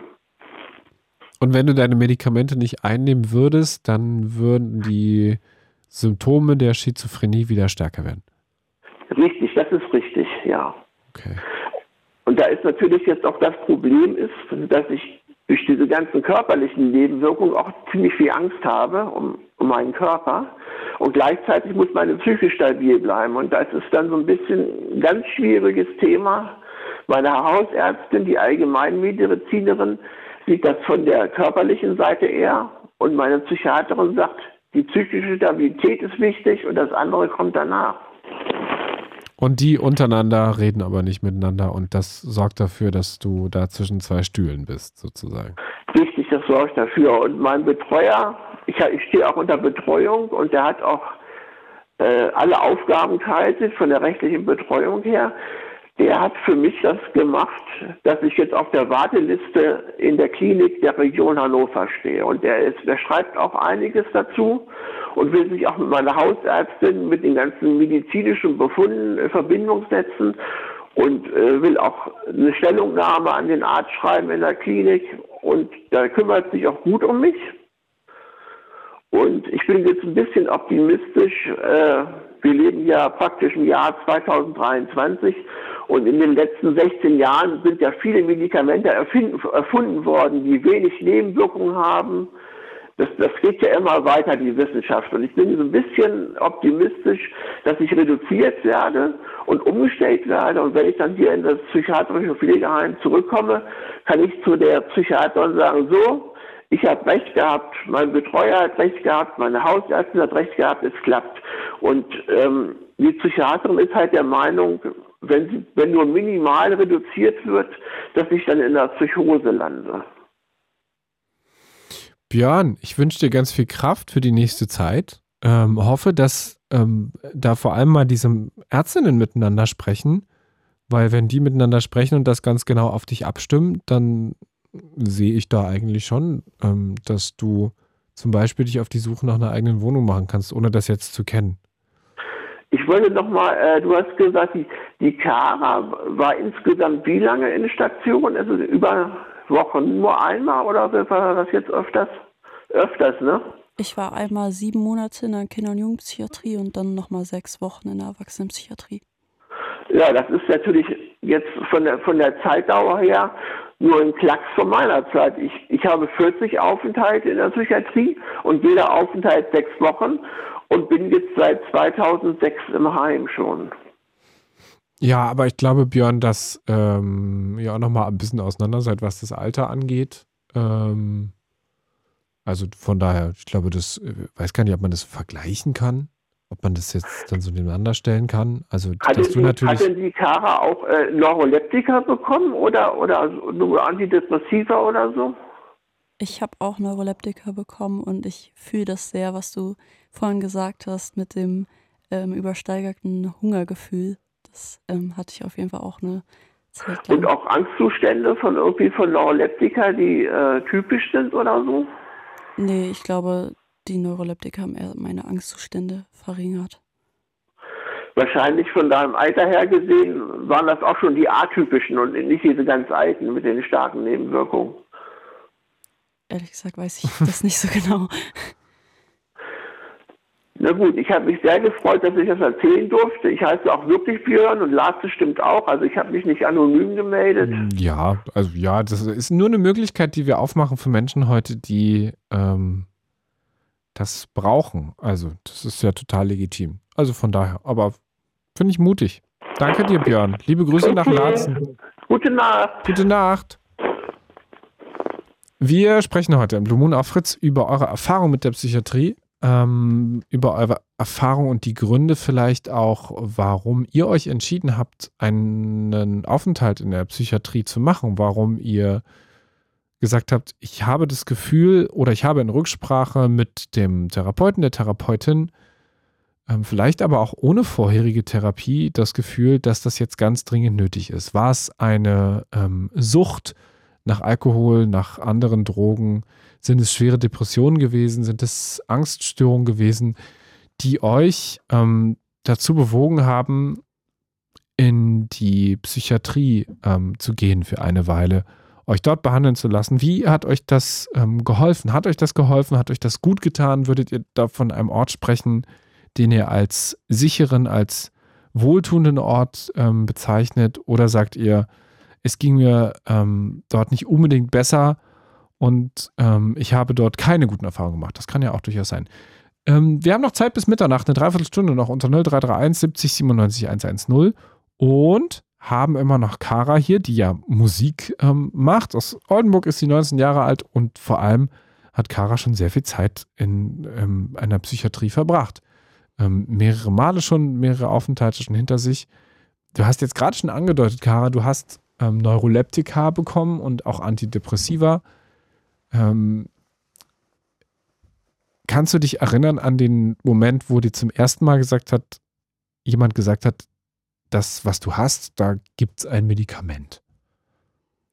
Ich glaube ehrlich gesagt, dass der Moment, wo mir das jemand gesagt hat und es mir dann so bewusst geworden ist, nicht so ganz da war, da ich immer sehr viel ähm, recherchiert habe und das ah. wahrscheinlich schon vorher irgendwann mal im Internet gelesen hatte. Okay, also es ist bei dir auch, wenn es zum Beispiel um jetzt diese Therapie und auch um die ähm, Medikation geht, ist es was, wo du dich ganz aktiv informierst und auch alles wissen willst. Ja, absolut. Ich glaube, dass es ziemlich wichtig ist, um sich, ähm, ja, wenn man sich damit auseinandersetzt, ich glaube, das hilft einfach sehr, ähm, um sich besser verstehen zu können. Und das war mir sehr wichtig. Und ähm, ich glaube, ich habe damals, als ich 14 war, mir so eine App runtergeladen, wo man so jeden Tag seine Stimmung eintragen konnte. Ähm, so Stimmungstagebuchmäßig. Und ich wollte es machen, um so ein bisschen Überblick zu haben, wie es mir so geht. Und da gab es immer noch äh, so wie so kleine Workshops, wo man so ganz viel erfahren konnte über, ja, äh, wie kannst du besser einschlafen und was machst du, wenn es dir schlecht geht. Und ich glaube, ich habe mir das damals jeden einzelnen Workshop stundenlang durchgelesen, damit ich wirklich alles weiß. Wie heißt die App? Oh, ich, ehrlich gesagt, ich weiß das nicht mehr. Ich, ist schon ein bisschen her. Ich weiß auch nicht, ob es diese App überhaupt noch gibt. Stimmungstagebuch. Ich gucke, guck, gucke parallel mal. Hier wird noch live gegoogelt. Mood Notes. Vielleicht auch nicht. Mood Tracker. Ganz viele. Ähm, Gibt es auch natürlich äh, viele Apps, die man auch benutzen kann gegen Depressionen inzwischen. Ähm, würdest du sagen, also nutzt du das nach wie vor, solche Apps, oder würdest du sagen, naja, lieber mit einem Menschen? Ja, also mittlerweile mache ich das nicht mehr, aber ich glaube, weil ich da auch einfach äh, ja irgendwie das dann die ganze Zeit vergessen habe, das einzutragen und das dann letztendlich wenig bringt. Ähm, aber ich glaube, dass es für auch Menschen ohne psychische Erkrankung hilfreich sein kann, ähm, jeden Tag vielleicht mal seine Stimmung einzutragen, was gut am Tag war und was schlecht am Tag war, um ein bisschen mehr Achtsamkeit für den Tag zu bekommen ähm, und auch dann letztendlich vielleicht einen Überblick zu haben, ähm, okay, wie geht es mir eigentlich gerade, wie ging es mir die letzten Wochen, weil ich vergesse es manchmal so ein bisschen, wie es mir eigentlich vor drei Wochen ging. Ähm, ich finde auch, dass man zum Beispiel, wenn man sich selbst beobachtet und ja auch merkt, dass man ähm, Phasen hat, in denen es einem nicht so gut geht, sollte man das ja auch ehrlich zu sich selbst sein. Warst du immer ehrlich zu dir? Ich denke nicht. Also ich habe, glaube ich, dadurch, dass ich anderen versucht habe, was vorzuspielen, ähm, dass es mir gut geht, damit ich vielleicht nicht wieder in eine Klinik muss oder damit nicht jeder immer fragt, geht es dir eigentlich gerade gut? Und das ähm, konnte ich manchmal nicht so gut damit umgehen. Habe ich das sehr vielen Leuten vorgespielt und dadurch auch wahrscheinlich sehr oft mir selber. Gibt es, wenn man anderen Leuten das vorspielt, so eine Art Kater- oder Bumerang-Effekt, dass du die Kraft, die du dafür brauchst, anderen das vorzuspielen, dir am zweiten, dritten Tag danach fehlt? Äh, Würde ich schon sagen. Ich muss aber sagen, das ist oft bei mir in den Momenten, wenn ich es dann mache, ähm, ist auch oft passiert. Also wenn es mir schlecht geht und ich dann irgendwie ja, mich mit Freunden treffe und eigentlich gar keine Lust hatte und dann erstmal nur so tue, als hätte ich Lust und mir geht's gut, ähm, dass es nach einer Zeit mir dann tatsächlich gut geht. Also ähm, ich weiß nicht, ob das einigen anderen auch noch so geht, aber ich habe das Gefühl, dass ich das dann manchmal so gut vorspielen kann, dass ich es dann schaffe, dass es mir auch wirklich gut geht. ja. 0331 70 97 110. Ähm, eine Sendung, wo es heute um eure Psyche geht ähm, und die Erfahrung, die ihr gemacht habt, gerade wenn es eurer Psyche eine Weile lang gar nicht so gut geht und ihr sagt, ich habe mir Hilfe geholt, ich habe mir Hilfe in einer Therapie geholt und diese Therapie kam vielleicht irgendwann an den Punkt, wo euch gesagt wurde, hm, vielleicht wäre es besser, wenn ihr in eine Klinik geht für eine Weile. Und über diese Zeit, über die Erfahrung mit der Psychiatrie, gerne auch natürlich über Erfahrung mit ähm, Therapie, können wir sprechen hier im Blue Moon auf Fritz unter 0331 70 97 110. Ihr könnt euch anonym ähm, melden, eine andere Telefonnummer überlegen, eine andere, nee, die Telefonnummer kann man nicht ändern. Quatsch. Äh, man kann aber einen anderen Ort sich überlegen und auch vor allem einen anderen Namen. Äh, Telefonnummer könnt ihr, könnt ihr versuchen zu faken. Ähm, aber Jetzt hat sich gemeldet Jakob aus dem Prenzlauer Berg. Hallo Jakob. Hallo, guten Abend. Jakob Kara, Kara Jakob. Hallo. Hallo. Ihr seid gleich alt. Äh, ihr seid beide 19 Jahre alt. Mhm. Ähm, und auch du hast schon, Jakob, äh, Zeit verbracht in der Jugendpsychiatrie. Warst drei Monate lang in der Tagesklinik, zwei Monate davon geschlossen. Genau. Ja. Das ist jetzt dann schon drei, slash, ja, irgendwas über zwei Jahre her. Genau. Und diese Zeit hat dir gut getan. Mhm, ich würde sagen, es war so eine meiner besten Zeiten. Vielleicht gleich nochmal rein, rein wieso. Und einmal auch meine schlimmsten Zeiten so, aber irgendwie würde ich sagen, es war halt davor der Fall, dass ich mich halt immer sehr schnell als Problem gesehen habe oder dass die Probleme zu groß waren. Und dieses, was halt viele nicht sehen, ist halt dieses komplett, also dieses komplett Abschatten von der Realität und dieses komplette Abschatten von dem ähm, Tagesablauf, den man sonst hat, irgendwie von den Erwartungen, von irgendwie das Gefühl, Leute zu belasten damit oder irgendwie kein noch, noch an andere denken zu müssen, in dem Moment, wenn man sich eigentlich nur mit sich selber beschäftigen sollte, ähm, ist halt für viele natürlich selber, denken sie, man stellt sich halt nur als Patient da oder man ist irgendwie total dann ähm, nur auf Schonkurs und so. Für mich hat es aber das erste Mal wirklich, mir hat es zuerst mal wirklich geholfen, weil ich das Gefühl hatte, als war, glaube ich, einer der einzigen Aspekte, der mir da wirklich geholfen hat, dass halt wirklich mir gesagt wurde, okay, du bist hier, weil du Probleme hast, du kannst äh, immer mit uns reden, du kannst halt immer, sind halt immer für dich da und wir arbeiten halt auch dafür, dass du, also wir machen das halt auch, das ist unser Job so und wir haben da kein Problem damit, wenn du uns, also du triggerst uns in keiner Weise oder irgendwie so. Und es war halt voll das erste Mal, das erste Mal wirklich ein gutes Gefühl, weil man halt sich gar nicht so alleine gefühlt hat und natürlich auch die Leute in meinem Alter, ich glaube, das ist dann auch äh, in der Jugend, Kinder- und Jugendpsychiatrie nochmal was anderes, weil da halt wirklich Leute in deinem Alter sind und du halt auch da wirklich erlebst, dass du nicht der Einzige bist und du auch wirklich überall es Leute gibt eigentlich, die ähm, vielleicht so was ähnliches oder einfach psychische, psychische, äh, psychische Erkrankungen haben. Und ich habe halt eine Angststörung. Bei mir ist halt immer sehr schnell, dass halt sehr schnell alles zu viel wird. Ich halt plötzlich so die Angst mich total übernimmt. Und damit konnte ich halt langsam in der Klinik umgehen. Ich finde, Tagesklinik war halt dieses, natürlich, äh, also immer abends nach Hause zu kommen und dann trotzdem noch so auch Angst zu Hause haben, aber dieses komplett mal von zu Hause weg und auch immer komplett weg von irgendwie verstrittenen Eltern oder von irgendwas, was noch so familiär war oder äußerlich war. Ähm, das hat mir schon so eine Ruhe gegeben, wo ich erstmal so mal einfach abschalten konnte, das Gefühl haben konnte, okay, jetzt bin ich für mich da und jetzt ist das erste Mal, wo ich wirklich mir in Ruhe gebe und auch wenn es natürlich auch sehr panisch in der Klinik war, trotzdem das erste Mal das Gefühl hatte, ich muss nichts beweisen, ich kann einfach so sein, also ich kann einfach so sein und ja. Genau. Was war denn der Moment, ähm, wo du für dich entschieden hast oder wo andere für dich entschieden haben, es wäre gut, wenn du jetzt in die Klinik gehst? Ähm, also ich habe, es war mehr, also es war, es war weniger, äh, es war sogar weniger von anderen die Entscheidung als von mir. Es war, äh, ich hatte es relativ selber entschieden, dadurch, dass ich halt auch wirklich eine lange Zeit gar nicht wussten, was los ist. Ich war halt, seitdem ich, in, äh, seitdem ich elf bin in Therapie, ähm, oder ich bin immer noch, seitdem ich elf bin in Therapie.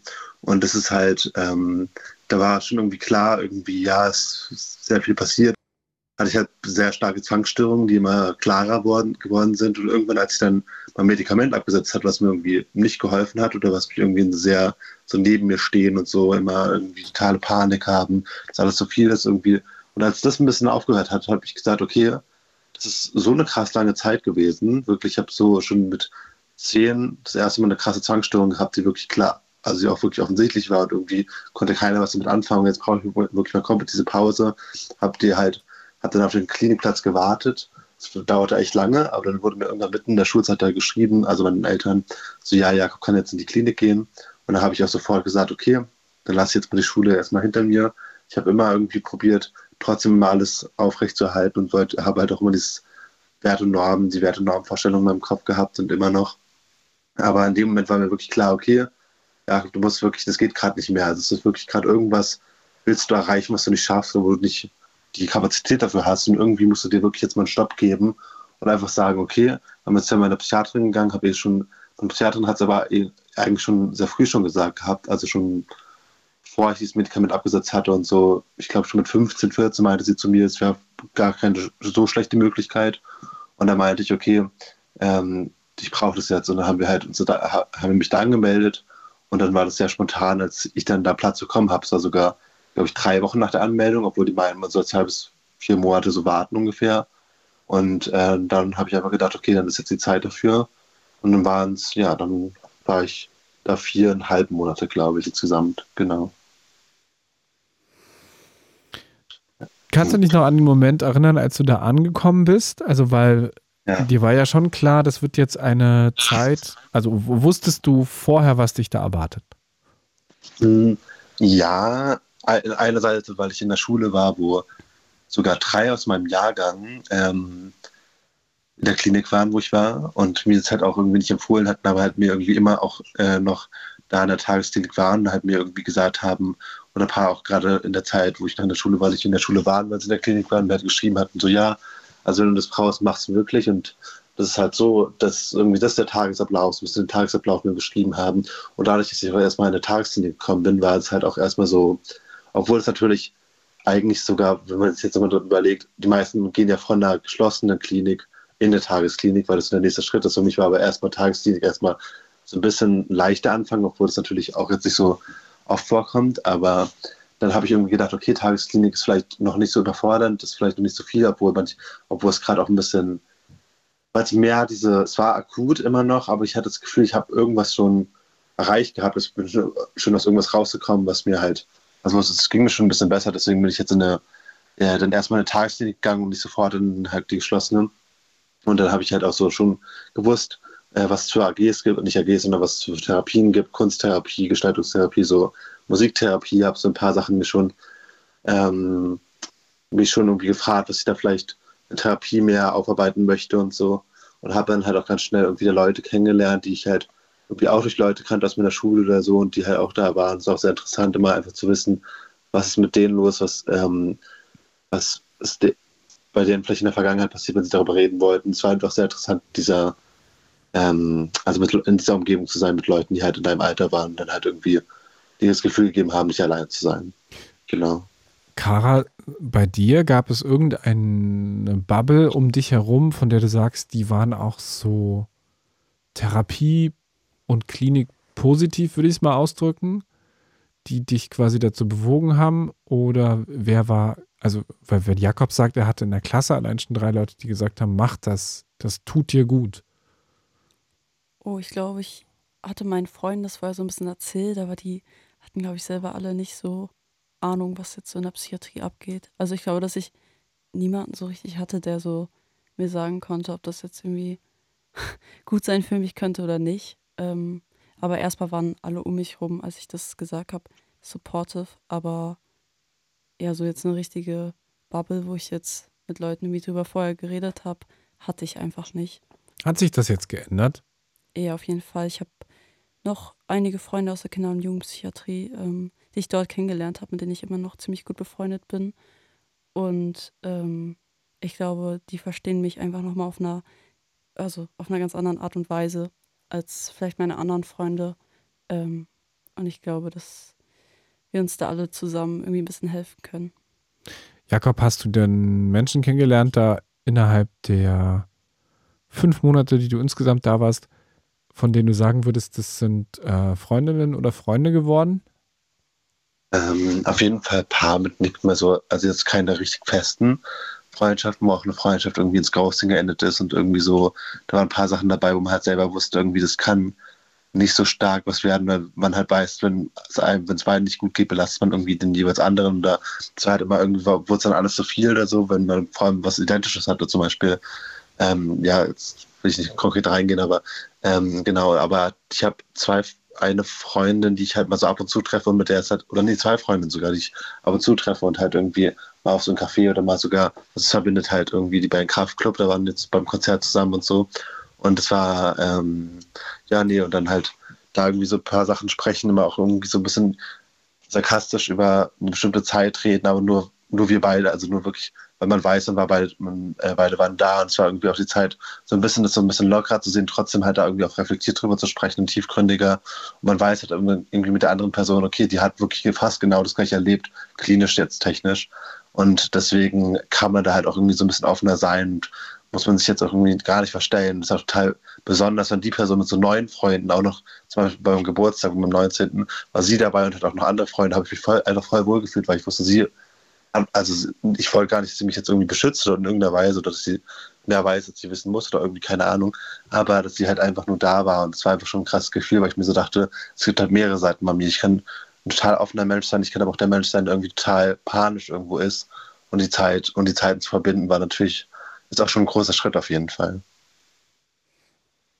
Was äh, schilder uns doch gerne auch noch mal, was so die Punkte waren, von denen du gesagt hast, ähm, die sehe ich an mir selbst oder ich sehe mich selbst in diesen Momenten und würde sagen, ich brauche dringend mal eine Zeit auch in einer, in einer Psychiatrie. Also welche Zwangsstörung war es denn, von der du sagst, die hat dich und auch dein Umfeld so sehr belastet oder andere Störungen, von denen du sagst, die haben dich und dein Umfeld so sehr belastet, dass du gesagt hast, ich brauche das dringend? Darf ich nur kurz zu den Nachrichten? äh, ja, wenn du, also. Ja, gerne. Du kannst also, natürlich, also Jakob, wenn du dir jetzt den perfekten Teaser gerade selber gebaut hast. ähm, und diese Frage nach den Nachrichten beantworten willst, dann ist es, hast du dir quasi den perfekten Teaser selbst anmoderiert. ja, kann ich machen. Machen wir so. Dann bleib doch dran, dann geht es gleich weiter, ja. nämlich nach den Nachrichten und können dann diese Frage beantworten. Kara ist weiterhin da und wir freuen uns über eure Anrufe. Erzählt uns ähm, von euren Erfahrungen mit ähm, Therapie und vielleicht auch mit der Klinik, dem Aufenthalt in einer Psychiatrie und was euch dahin gebracht hat in diese Psychiatrie und wie es euch da vor allem ergangen ist. Gerne anonym, muss aber auch nicht unbedingt anonym sein. Studio-Messages über die Fritz-App gehen. Auch ihr könnt uns Sprachnachrichten schicken oder anrufen 0331 70 97 110. Gleich weiter nach den Fritz-Nachrichten. Nach dem ersten Fritz Open Air haben wir euch gefragt: Wie hat euch das erste Fritz Open Air gefallen? Und? Wollt ihr das nächstes Jahr nochmal? Wir haben nicht alles genau verstanden, aber wir deuten das einfach mal als Na Logen. Das Fritz Open Air 2024. Live und Open Air auf der Bühne. Provinz. Tiller. Berg. Und ein sehr angesagter, aber noch geheimer Geheimakt. Das Fritz Open Air. Samstag, 27.07. auf dem Open Air Gelände vom Waschhaus Potsdam. Solange es noch Karten gibt, gibt's Karten überall, wo es Karten gibt. Mehr Infos fritz.de slash open air. Das Fritz Open Air. Von und mit Fritz. Kurz nach halb zwölf. Fritz. Nachrichten. Mit Jasper Tiedemann. Wir brauchen Rekordziele, Rekordaktionen und Rekordemissionsreduktionen, sagt UN-Generalsekretär Guterres. Er reagiert damit auf den neuesten Bericht, den das UN-Umweltprogramm heute veröffentlicht hat. Da steht drin, dass sich die Erde immer schneller erwärmen könnte, wenn die Länder nicht gegensteuern. Die Rede ist von einem Temperaturanstieg von bis zu drei Grad. Feuerwehrgeräte sind teuer. Das hat sich offenbar auch bei Kriminellen rumgesprochen. In diesem Jahr wurden der Berliner Feuerwehr schon mehr Einsatzgeräte gestohlen als in den letzten beiden Jahren davor, hat ein Sprecher dem RBB gesagt. Bis zum Juni wurden demnach 21 motorbetriebene Werkzeuge wie Spreizer oder Kettensägen geklaut.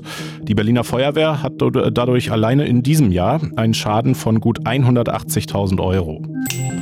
Hier stinkt's aber. Das habt ihr vielleicht gesagt, wenn ihr seit gestern in Zedenick wart. In der Straße Saatzuchtgut sind am Sonntag 2,5 Millionen Liter Gülle aus einer Biogasanlage ausgelaufen. Die Brandenburger Polizei sagt, dass der Behälter aus noch ungeklärter Ursache gerissen ist. Dadurch wurde eine Fläche von 160.000 Quadratmetern verschmutzt. Gülle kann in Gewässern zu Sauerstoffmangel führen, dadurch können zum Beispiel Fische sterben, aber auch die Bodenqualität kann darunter leiden. Ein illegales Autorennen, das gab es wohl heute Morgen auf dem Kudamm in Berlin. Nach Polizeiangaben waren ein 26-Jähriger und ein bislang unbekannter Fahrer beteiligt. Deren Autos sind dann zusammengestoßen. Das Fahrzeug vom 26-Jährigen hat die Polizei sichergestellt. Darin saß auch eine 18-jährige Beifahrerin, die sich bei dem Unfall leicht verletzt hat. Der andere Fahrer ist geflüchtet.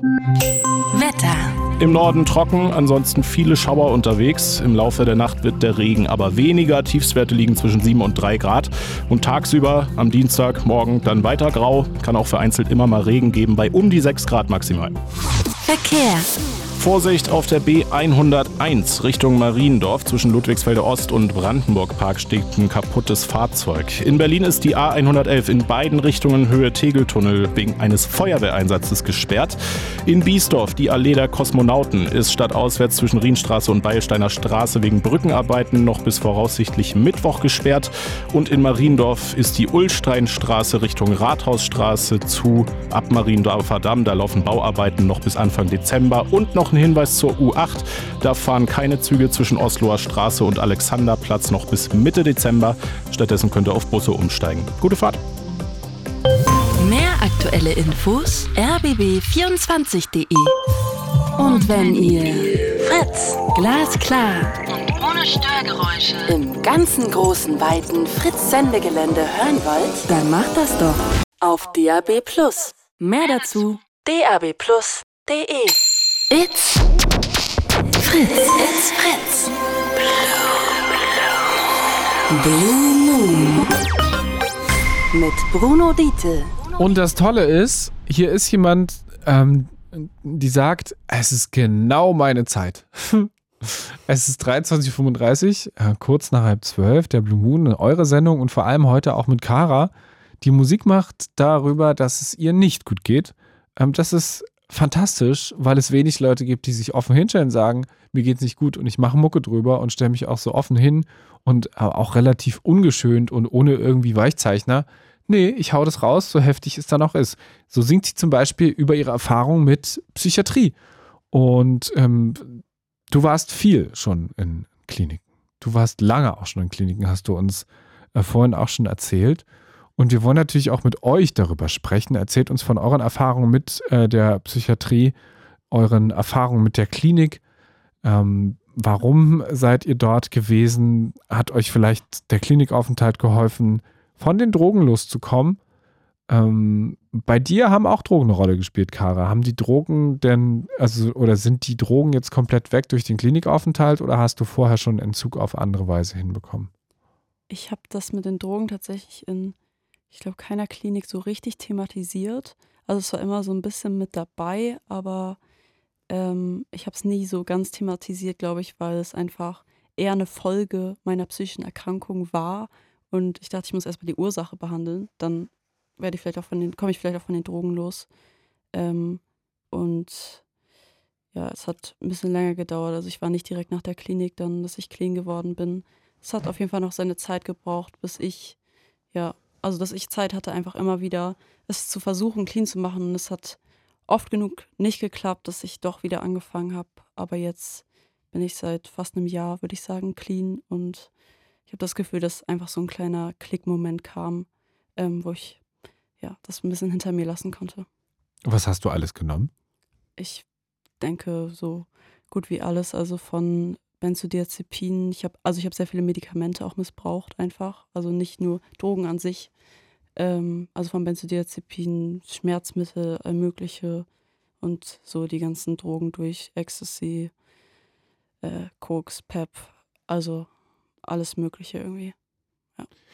Aber da entsteht ja eigentlich auch eine Abhängigkeit. Also ist die entstanden, weil die hat ja dann eigentlich erstmal nichts mehr, mehr primär mit, den, mit dem zu tun, was da vorgelagert ist als psychisches, als psychische Erkrankung. Ja, ich würde sagen, dass auf jeden Fall eine Abhängigkeit entstanden ist. Ähm, aber ja, dadurch, dass es halt schon ausgelöst durch diese psychischen Erkrankungen war, habe ich es nie, also ich habe es irgendwann schon ernst genommen als eigene Suchterkrankung, aber ich war immer so, ja, wenn es mir besser geht, dann höre ich bestimmt auch auf mit den Drogen. Und ich glaube, das war was, was ich mir eher ein bisschen vorgespielt habe ähm, und nicht ganz der Realität entsprochen hat. Aber und ich das eher als einzelne Sache behandeln muss. Ähm, aber ja.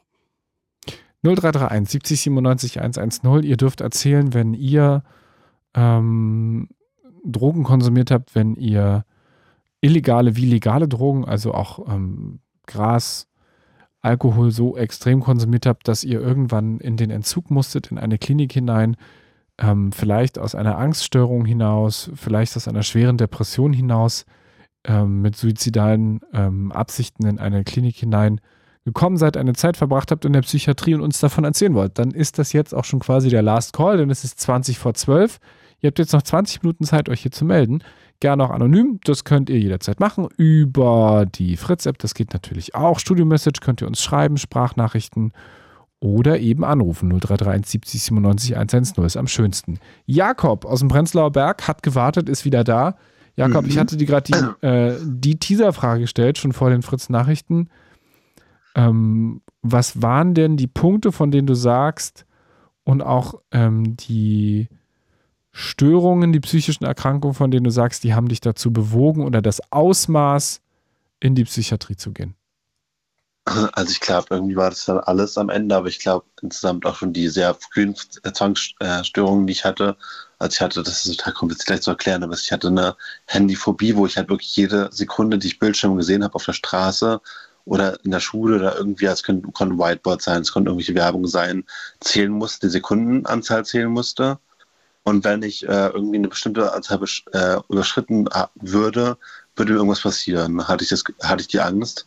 Und dann bin ich halt auch immer so mit wirklich mit ähm, einer Hand vor dem Gesicht ähm, durch, vor meinen Augen durch die Straßen gelaufen, habe mich komplett selber irgendwie zu Hause eingeschlossen, habe meine Gardinen runtergemacht, um nicht irgendwas zu sehen, habe beim Abendessen probiert, mich so hinzusetzen, dass ich nicht irgendwie den Fernseher von der Nachbarin gegenüber sehe oder halt ähm, bei der Therapie ähm, mich auch irgendwie so hingesetzt habe, dass ich äh, nicht die Leute auf der Straße sehe und nicht irgendwie den Bildschirm 200 Meter entfernt, den ganz kleines Aufblinken irgendwie nicht sehe. Und es war dann schon so verrückt, dass ich mir irgendwie gedacht habe, dann dann ist es irgendwann weggegangen. Oder irgendwie bin ich herausgekommen. Ich auch, glaube ich, Medikamentenumstellung oder so. Aber ähm, und dann insgesamt die starken Selbstzweifel, die mich also wirklich zu stark waren. Also dadurch jetzt eine Gedankenstörung kann man nicht sagen, aber also ich denke halt wirklich, ich bin nicht ein Überdenker, sondern ich muss denken, sonst habe ich diese Angst. Also das sind so Sicherheitsgedanken, die halt irgendwie da sind. Es war halt auch wirklich zu viel, dass ich wirklich von diesen Gedanken zu viel abhängig war, dass ohne diese Gedanken gar nichts funktioniert hat, dass ich wirklich so panisch war, wirklich, wirklich auch so ähm, wirklich total Lebens, also Angst hatte irgendwie, dass es nicht mehr weitergeht, dass ich mir irgendwas, keine Ahnung, antue oder so, dass ich wirklich gedacht habe, okay, jetzt stopp, jetzt muss ich wirklich mal komplett Stopp machen, weil ich wollte natürlich, da waren immer noch die Normen und Wertvorstellungen da, die mir halt irgendwie gesagt haben, okay, du musst aber das äh, erreichen, das musst du leisten, irgendwie so, obwohl es gar nicht ging, obwohl ich gar nicht die Kapazität dafür hatte, weil ich, weil es mir richtig schrecklich eigentlich ging und ich deswegen, aber immer so trotzdem, keine Ahnung, auch keine Geschwister hatte, mit denen ich über meine Eltern sprechen konnte oder irgendwie sowas, einen Streit oder irgendwas, keine Ahnung. Ich weiß nicht, ob es das geholfen hätte, aber trotzdem irgendwie hatte ich auch so gar keine Basis in irgendeiner Weise und das war dann halt immer so, sehr, sehr ähm, schwächend, obwohl jetzt noch als kleine Nebeninformation meine beiden Eltern Therapeuten waren, dass dann irgendwie auch das Gefühl war, ich wollte die dann auch irgendwie nicht, keine Ahnung, es war alles so ein bisschen sehr viel. Ja, genau. Deine Eltern sind Therapeuten? Genau, beide. Hat das äh, geholfen oder geschadet? Ich weiß, ich kann es nicht sagen, aber meine, ich glaube, ich sage, sagen sie, sagen sie auch selber, ich, wie sie früher waren. Also, dass es mir dann halt so ging, dass sie selber immer dachten, dass sie mich besser kennen als mich selber und dadurch halt gar nicht zugelassen haben, dass ich da irgendwie was mehr habe oder Stärke habe, als sie sich das vorstellen konnten. Aber jetzt sind sie halt auch, jetzt hat meine Mutter vor allem hat so sehr probiert, sehr stark strukturiert probiert, beide sich da irgendwie mit auseinanderzusetzen, halt Bücher bestimmte Sachen zu lesen, da irgendwie sich da wirklich mich äh, zu supporten, mir einfach das Gefühl zu geben, dass ich da halt wirklich ähm, immer mit denen darüber sprechen kann. Aber in der Zeit war sie halt auch wirklich echt überfordert, waren halt immer, haben irgendwie auf die Therapeuten gehört, haben halt irgendwie so darüber gehört, dass ähm, mehr auf die Leistung geachtet oder so. Und es war dann halt immer sehr viel, weil ich glaube, bei Therapeuten, ich kann mir auch sehr gut vorstellen, ist einfach das berufliche komplett eine Distanz zu dem, also zu dem Privaten ist, obwohl natürlich die Empathie auch im privaten Leben eigentlich da vorhanden sein sollte, was eigentlich meine Eltern war. Aber trotzdem glaube ich, in dieser Situation einfach zu belastend auch war, für die, dass ich jetzt, dass, dass ich eigentlich auch ein Patient von ihnen sein könnte. Also dass sie halt, dass ihr Kind, ihr eigenes Kind Probleme hat. Und ja, genau. Okay, ich verstehe das quasi wegzuschieben und immer so ein Versuchen, es in einen beruflichen Rahmen zu drängen, ohne sich selbst einzugestehen, dass es ja das eigene Kind ist. Mhm. Also quasi immer die berufliche Distanz wahren zu wollen und das geht aber ja eigentlich gar nicht. Also es geht ja nee. emotional auch nicht. Also sehr unmöglich mhm. eigentlich. Ja, genau. Kara, gibt es denn Menschen bei dir im Umfeld, die dich aktiv darauf angesprochen haben? Also äh, jetzt die Eltern ja nicht mal unbedingt, aber vielleicht ja auch aus dem Freundeskreis, die gesagt haben, ich sehe das und ich sehe, wie es dir geht? Ich würde sagen, fast gar nicht. Ähm, ich glaube, die erste, die mal auf mich zugekommen ist, war damals meine Klassenlehrerin. Ähm, da ich in der Schule ja wenig mitgemacht habe, oft nicht da war und ähm, vermutlich auch nicht immer so glücklich aussah. Und das war die erste Person, der das überhaupt mal so aufgefallen ist. Aber ich habe auch wirklich sehr, sehr krass versucht, alles zu überspielen und immer sehr gut gelaunt ähm, rüberzukommen. Aber das fällt doch auf. Dass man das überspielt? Ja. Nicht, wenn du es gut überspielst. Mhm. Aber wenn du Menschen kennst, dann wird auch das beste Überspielen irgendwann auffällig. Das würde ich so auch denken, aber ähm, ich glaube, wenn du sehr nah an einem Menschen dran bist, dann fallen dir so Veränderungen vielleicht eher nicht so schnell auf. Meinst du nicht erst recht? Nee, ich glaube, wenn man mit Menschen zusammen wohnt und dann ähm, ja, vor allem so ein Kind irgendwie in die Pu Pubertät kommt, jetzt bezogen auf meine Eltern, ähm, und du lebst die ganze mit der Person zusammen, das, die, also wenn ich, als ich klein war, meine Oma und Opa wohnen ein bisschen weiter weg, und dann ähm, habe ich die nach einem Jahr wieder gesehen, haben die immer gesagt, boah, du bist ja richtig groß geworden. Aber meinen Eltern ist das nicht so wirklich aufgefallen, dass ich so groß geworden bin, weil die haben mich ja jeden Tag gesehen. Den Vergleich wollte ich auch gerade, genau, den ja. Vergleich wollte ich auch gerade machen, weil es, ja, alle anderen merken immer, dass man gewachsen ist und nur äh, die Leute, die einen jeden Tag um sich herum haben, merken nicht, dass man gewachsen ist. Genau. Also im negativen Sinne, das quasi. Ja, genau. Also ich meine, ich wollte es ja zu der Zeit auch verstecken. Jetzt im Nachhinein wäre es vielleicht gut gewesen, wäre es vorher mal jemandem aufgefallen. Hast du jetzt durch die beiden Aufenthalte in der Psychiatrie das auch mit deinen Eltern aufarbeiten können?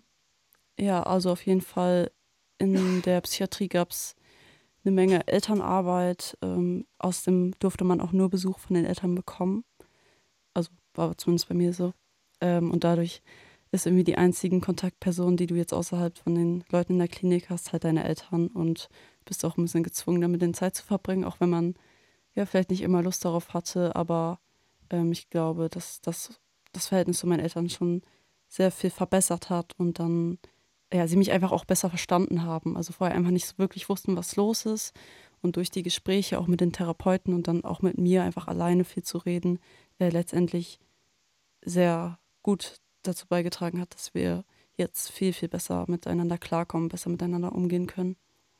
Würdest du es auch sagen, Jakob, dass das dazu geführt hat, dass das Verhältnis zu deinen Eltern sich verbessert hat? Ähm, ja, also ich, natürlich ist immer das Ding, dass man irgendwie denkt, man, äh, also ich will, also dass ein blöder Grund ist, wie es sich verbessert hat, aber also jetzt auch der Psychiatrie auf, Psychiatrieaufenthalt, aber auf jeden Fall, also jetzt angesehen davon, wenn die mentalen Probleme eh da sind und halt so ein Psychiatrieaufenthalt irgendwie einfach plötzlich da ist und man halt irgendwie mit den Eltern noch mehr Kontakt darauf aufnimmt, dass die Eltern wirklich wissen, okay, da ist was und da müssen die wirklich mal ein bisschen rangehen da halt irgendwie, das ist wirklich nicht, also das Kind möchte eigentlich auch wirklich, möchte die Beziehung auf, äh, aufrecht behalten, möchte halt irgendwie wirklich da auch den Eltern irgendwie, keine Ahnung, ein gutes Gefühl geben oder so, aber sie können es, aber man kann es halt mit, also es geht einfach nicht, weil die Kapazität nicht dafür da ist. Und es halt ein Psychiatrieaufenthalt, vor allem, wenn halt wirklich alle sagen, okay, das ist jetzt auch richtig so, und dann halt auch diese Therapie, Therapeutengespräche und dann gab es auch irgendwie so ein paar Sachen, die dann halt irgendwie meine Eltern einfach gezeigt haben, okay, ähm, ich will, also ich will es wirklich schaffen und ich will da wirklich durch und da war wirklich irgendwas, was mich da wirklich fertig gemacht hat und so. Und ich glaube, das hat schon sehr uns verstärkt, unsere Beziehung verstärkt auf jeden Fall. Wie geht's dir denn jetzt?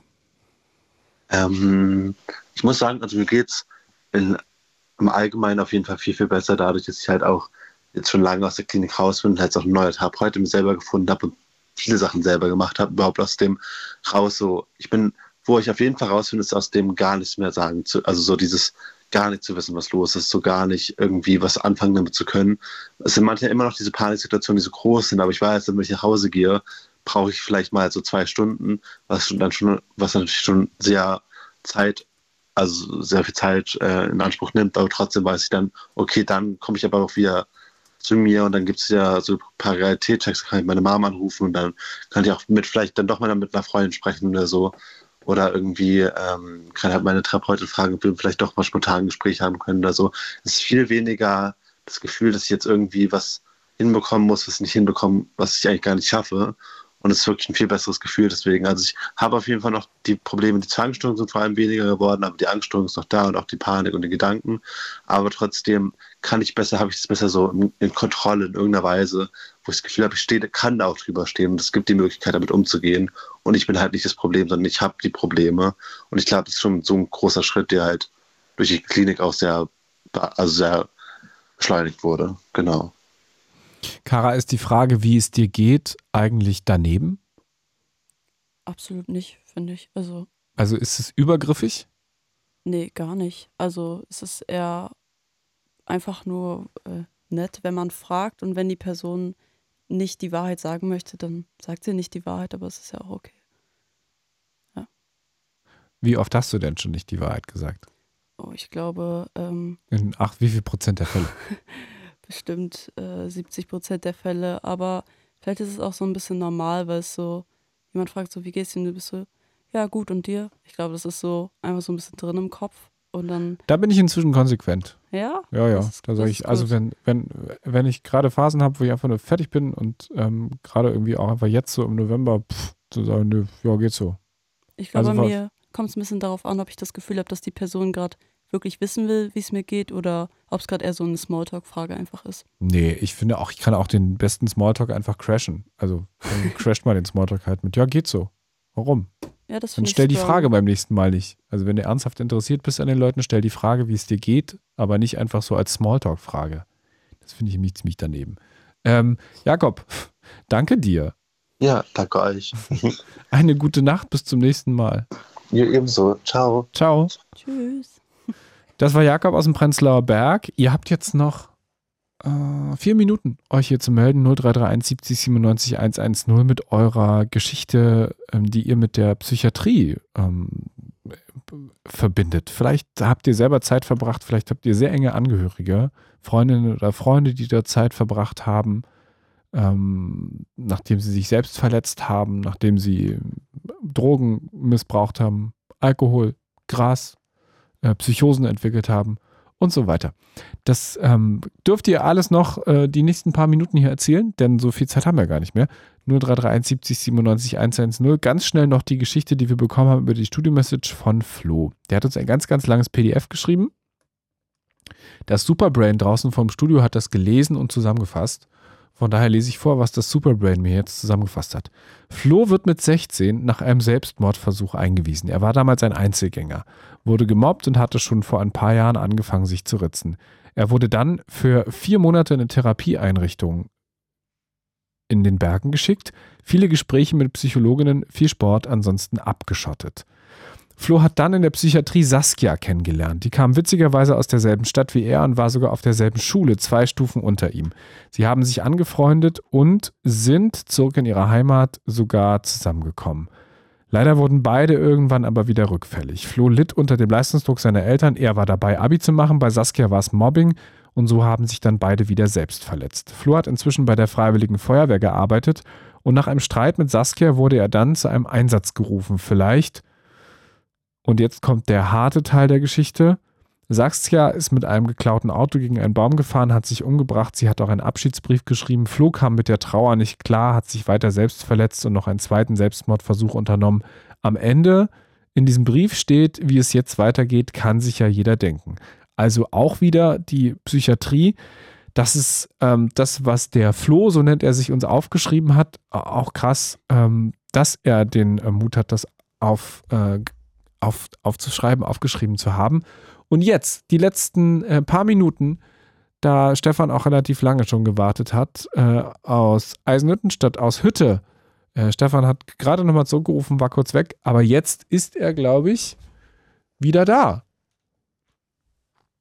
Und ich glaube, in dieser Sekunde spricht gerade noch das Superbrain draußen mit ihm. Ich nenne ihn jetzt einfach nur noch Superbrain, konsequent. Ähm, Stefan aus Eisenhüttenstadt hat sich über 0331 70 97 110 gemeldet. Und jetzt, Stefan. Ja, hallo Bruno, hallo Kara. Ich grüße euch. Kara, wir müssen eine bittere Entscheidung treffen. Wir müssen den Song leider kicken, sonst können wir nicht mehr so lange mit Stefan sprechen. Das ist vollkommen okay. Ist okay? ja, klar. Dann kicke ich jetzt den Song. So. Weil sonst hätte ich jetzt sagen oh. müssen, eine Minute noch und dann ist Schluss. Jetzt sage ich. Das ist, sechs das ist Minuten schade, noch. dass Kara ihren, ihren Song kicken muss. Das ist okay. Okay. Ist. Wir wollten Charakter und Clouseau hören. Ist okay. Wir können ja sagen, dass Kara sich gewünscht hatte, wie stellst du dir die Welt vor? Charakter einer deiner absoluten Lieblinge. Ja, genau. Stefan, danke, dass du dir, äh, danke fürs Warten, äh, fürs Wiederanrufen. Ähm, Ja. Du warst in einer Tagesklinik dieses Jahr Genau, richtig. und Genau. hast dich selbst dazu entschieden. Ich habe mich selbst dazu entschieden, genau, ja. ja, ähm, ja, erstmal äh, viel Respekt für Kara, wollte ich nur mal sagen, äh, mit ihren jungen Jahren und dass man sich dann da so entscheidet. Und äh, ich habe auch in, in der Tagesklinik halt auch viel Erfahrung gemacht mit jungen Menschen und ich bin mittlerweile 54, ob- obwohl ich mich eigentlich immer noch sehr jung fühle. Ähm, ja, gut, aber dass es dazu gekommen ist, sind äh, verschiedene Faktoren.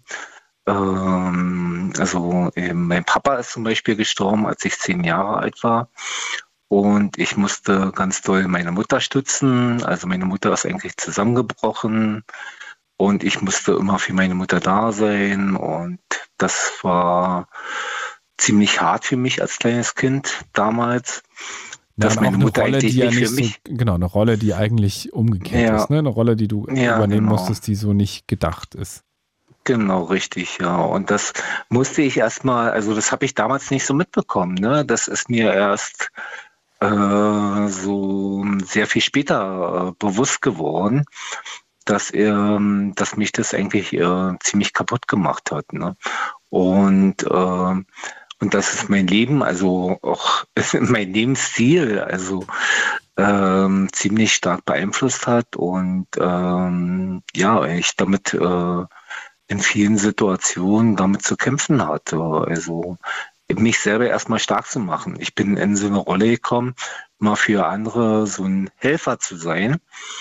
Das bin ich heute noch. Ich kann immer anderen unwahrscheinlich gut helfen, aber ich kann mir selber nicht gut helfen. Das ist so eine Schwierigkeit bei mir.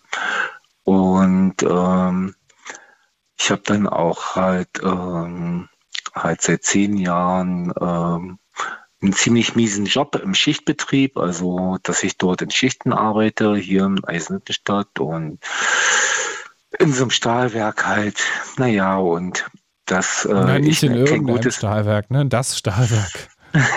genau. Und, äh, und ähm, mein Arbeitsteam halt nicht so freundlich ist, also die eigentlich äh, mich ziemlich gemobbt haben, seitdem ich dort angefangen habe. Aber ähm, da ich halt so immer so ein gutmütiger Helfer Mensch bin und ich eigentlich auch, ähm, naja, meine Arbeit immer so gut wie möglich machen möchte und aber das immer irgendwie negiert wird und das macht einen über zehn Jahre halt ein bisschen fertig und äh, ja, Kinder, Familie, Schlafschwierigkeiten und durch den Schichtbetrieb und äh, Verantwortung für die Kinder und dass man halt nicht immer zum guten Schlaf kommt. Und das macht über zehn Jahre erstmal einen fertig und dann musste ich letztes Jahr erstmal feststellen, ähm, ja, dass mich das kaputt gemacht hat. Ne? Ja, wie runter du warst einfach auch insgesamt wahrscheinlich ab einem Punkt. Ja.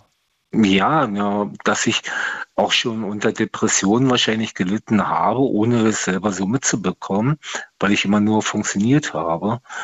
Und ja, und dann hat sich meine Frau, die auch selber ein bisschen fertig war mit Nerven durch ihre Selbstständigkeit, und ähm, alleine halt selbstständig und ich sie eigentlich immer geschützt habe und unter unterstützt habe und beruhigt habe, aber ich habe nicht auf mich aufgepasst. Das war immer so ein großes Thema, dass ich immer auf andere aufpasse, aber nicht auf mich. Und ja, und meine Frau dann aber auch halt sich letztes Jahr entschieden hat, sich von mir zu trennen, obwohl es eigentlich gar keine großen Gründe gab, weil wir für alle immer eine glückliche Familie eigentlich gewesen sind. Und ähm, ja, und das hat mich dann letztes Jahr dann zusätzlich nochmal so, so den, ja, den restlichen Kick gegeben, dass ich da wirklich dann vollkommen down war und dann kam eben Alkohol dazu und naja, und das war, ja, dass ich mich dann halt in diesem Jahr halt erstmal dann dazu entschieden habe. Also ich habe dann erstmal, weil ich eine lange Zeit mit meinen Kindern alleine war, meine Frau hat sich eine Auszeit genommen im Ausland. Und Stefan, die Sendung ist leider äh, ja, ich weiß. ganz schlimm. Deswegen habe ich ja gesagt, das ist zu wenig Zeit eigentlich. Ich Aber weiß, ich weiß, dass die zwei Stunden zu wenig Zeit sind. nee, wir hatten jetzt zu wenig Zeit, aber okay. Ähm, ja, gut. Aber ich weiß nur, dass mir die Tagesklinik, also in diesem Jahr, es hat mir unwahrscheinlich gut getan. Und äh, da habe ich unwahrscheinlich viele neue Erfahrungen gemacht. Und ich glaube, dass das der Kara bestimmt auch so gegangen ist, dass sie gute Erfahrungen gemacht hat äh, in ihren Stationen. Und dafür erstmal meinen Respekt. Und ich kann es nur sagen, dass alle, die irgendwo so ein bisschen ein paar Probleme haben, sich einfach dafür einfach mal entscheiden, diesen Schritt zu gehen und sich Hilfe zu suchen. Das ist ein gutes Schlusswort. Hm. Ja. Danke dir. Ich danke euch auch. Eine gute Nacht, liebe Grüße nach Eisenhüttenstadt und alles Gute, Stefan. Danke, Bruno. Bis dann. Ciao. Ciao. Das war der Blue Moon. Zwei Stunden lang zum Nachhören in der ARD Audiothek. Ganz, ganz großen Dank äh, an Kara, die auf sehr abenteuerliche Weise hier nach Potsdam gekommen ist heute. sehr gerne aber. Deutsche Bahn sei Dank. Ähm, vielen Dank dir für den Besuch. Checkt das aus, was Kara musikalisch macht. Wir haben es ja so ein bisschen gehört. Da ist auch schon eine EP draußen. Könnt ihr hoch und runter hören. Läuft ja auch auf Fritz hin und wieder. Äh, vielen Dank dir. Alles Gute und bis bald. Dankeschön. Ciao, ciao. It's Fritz.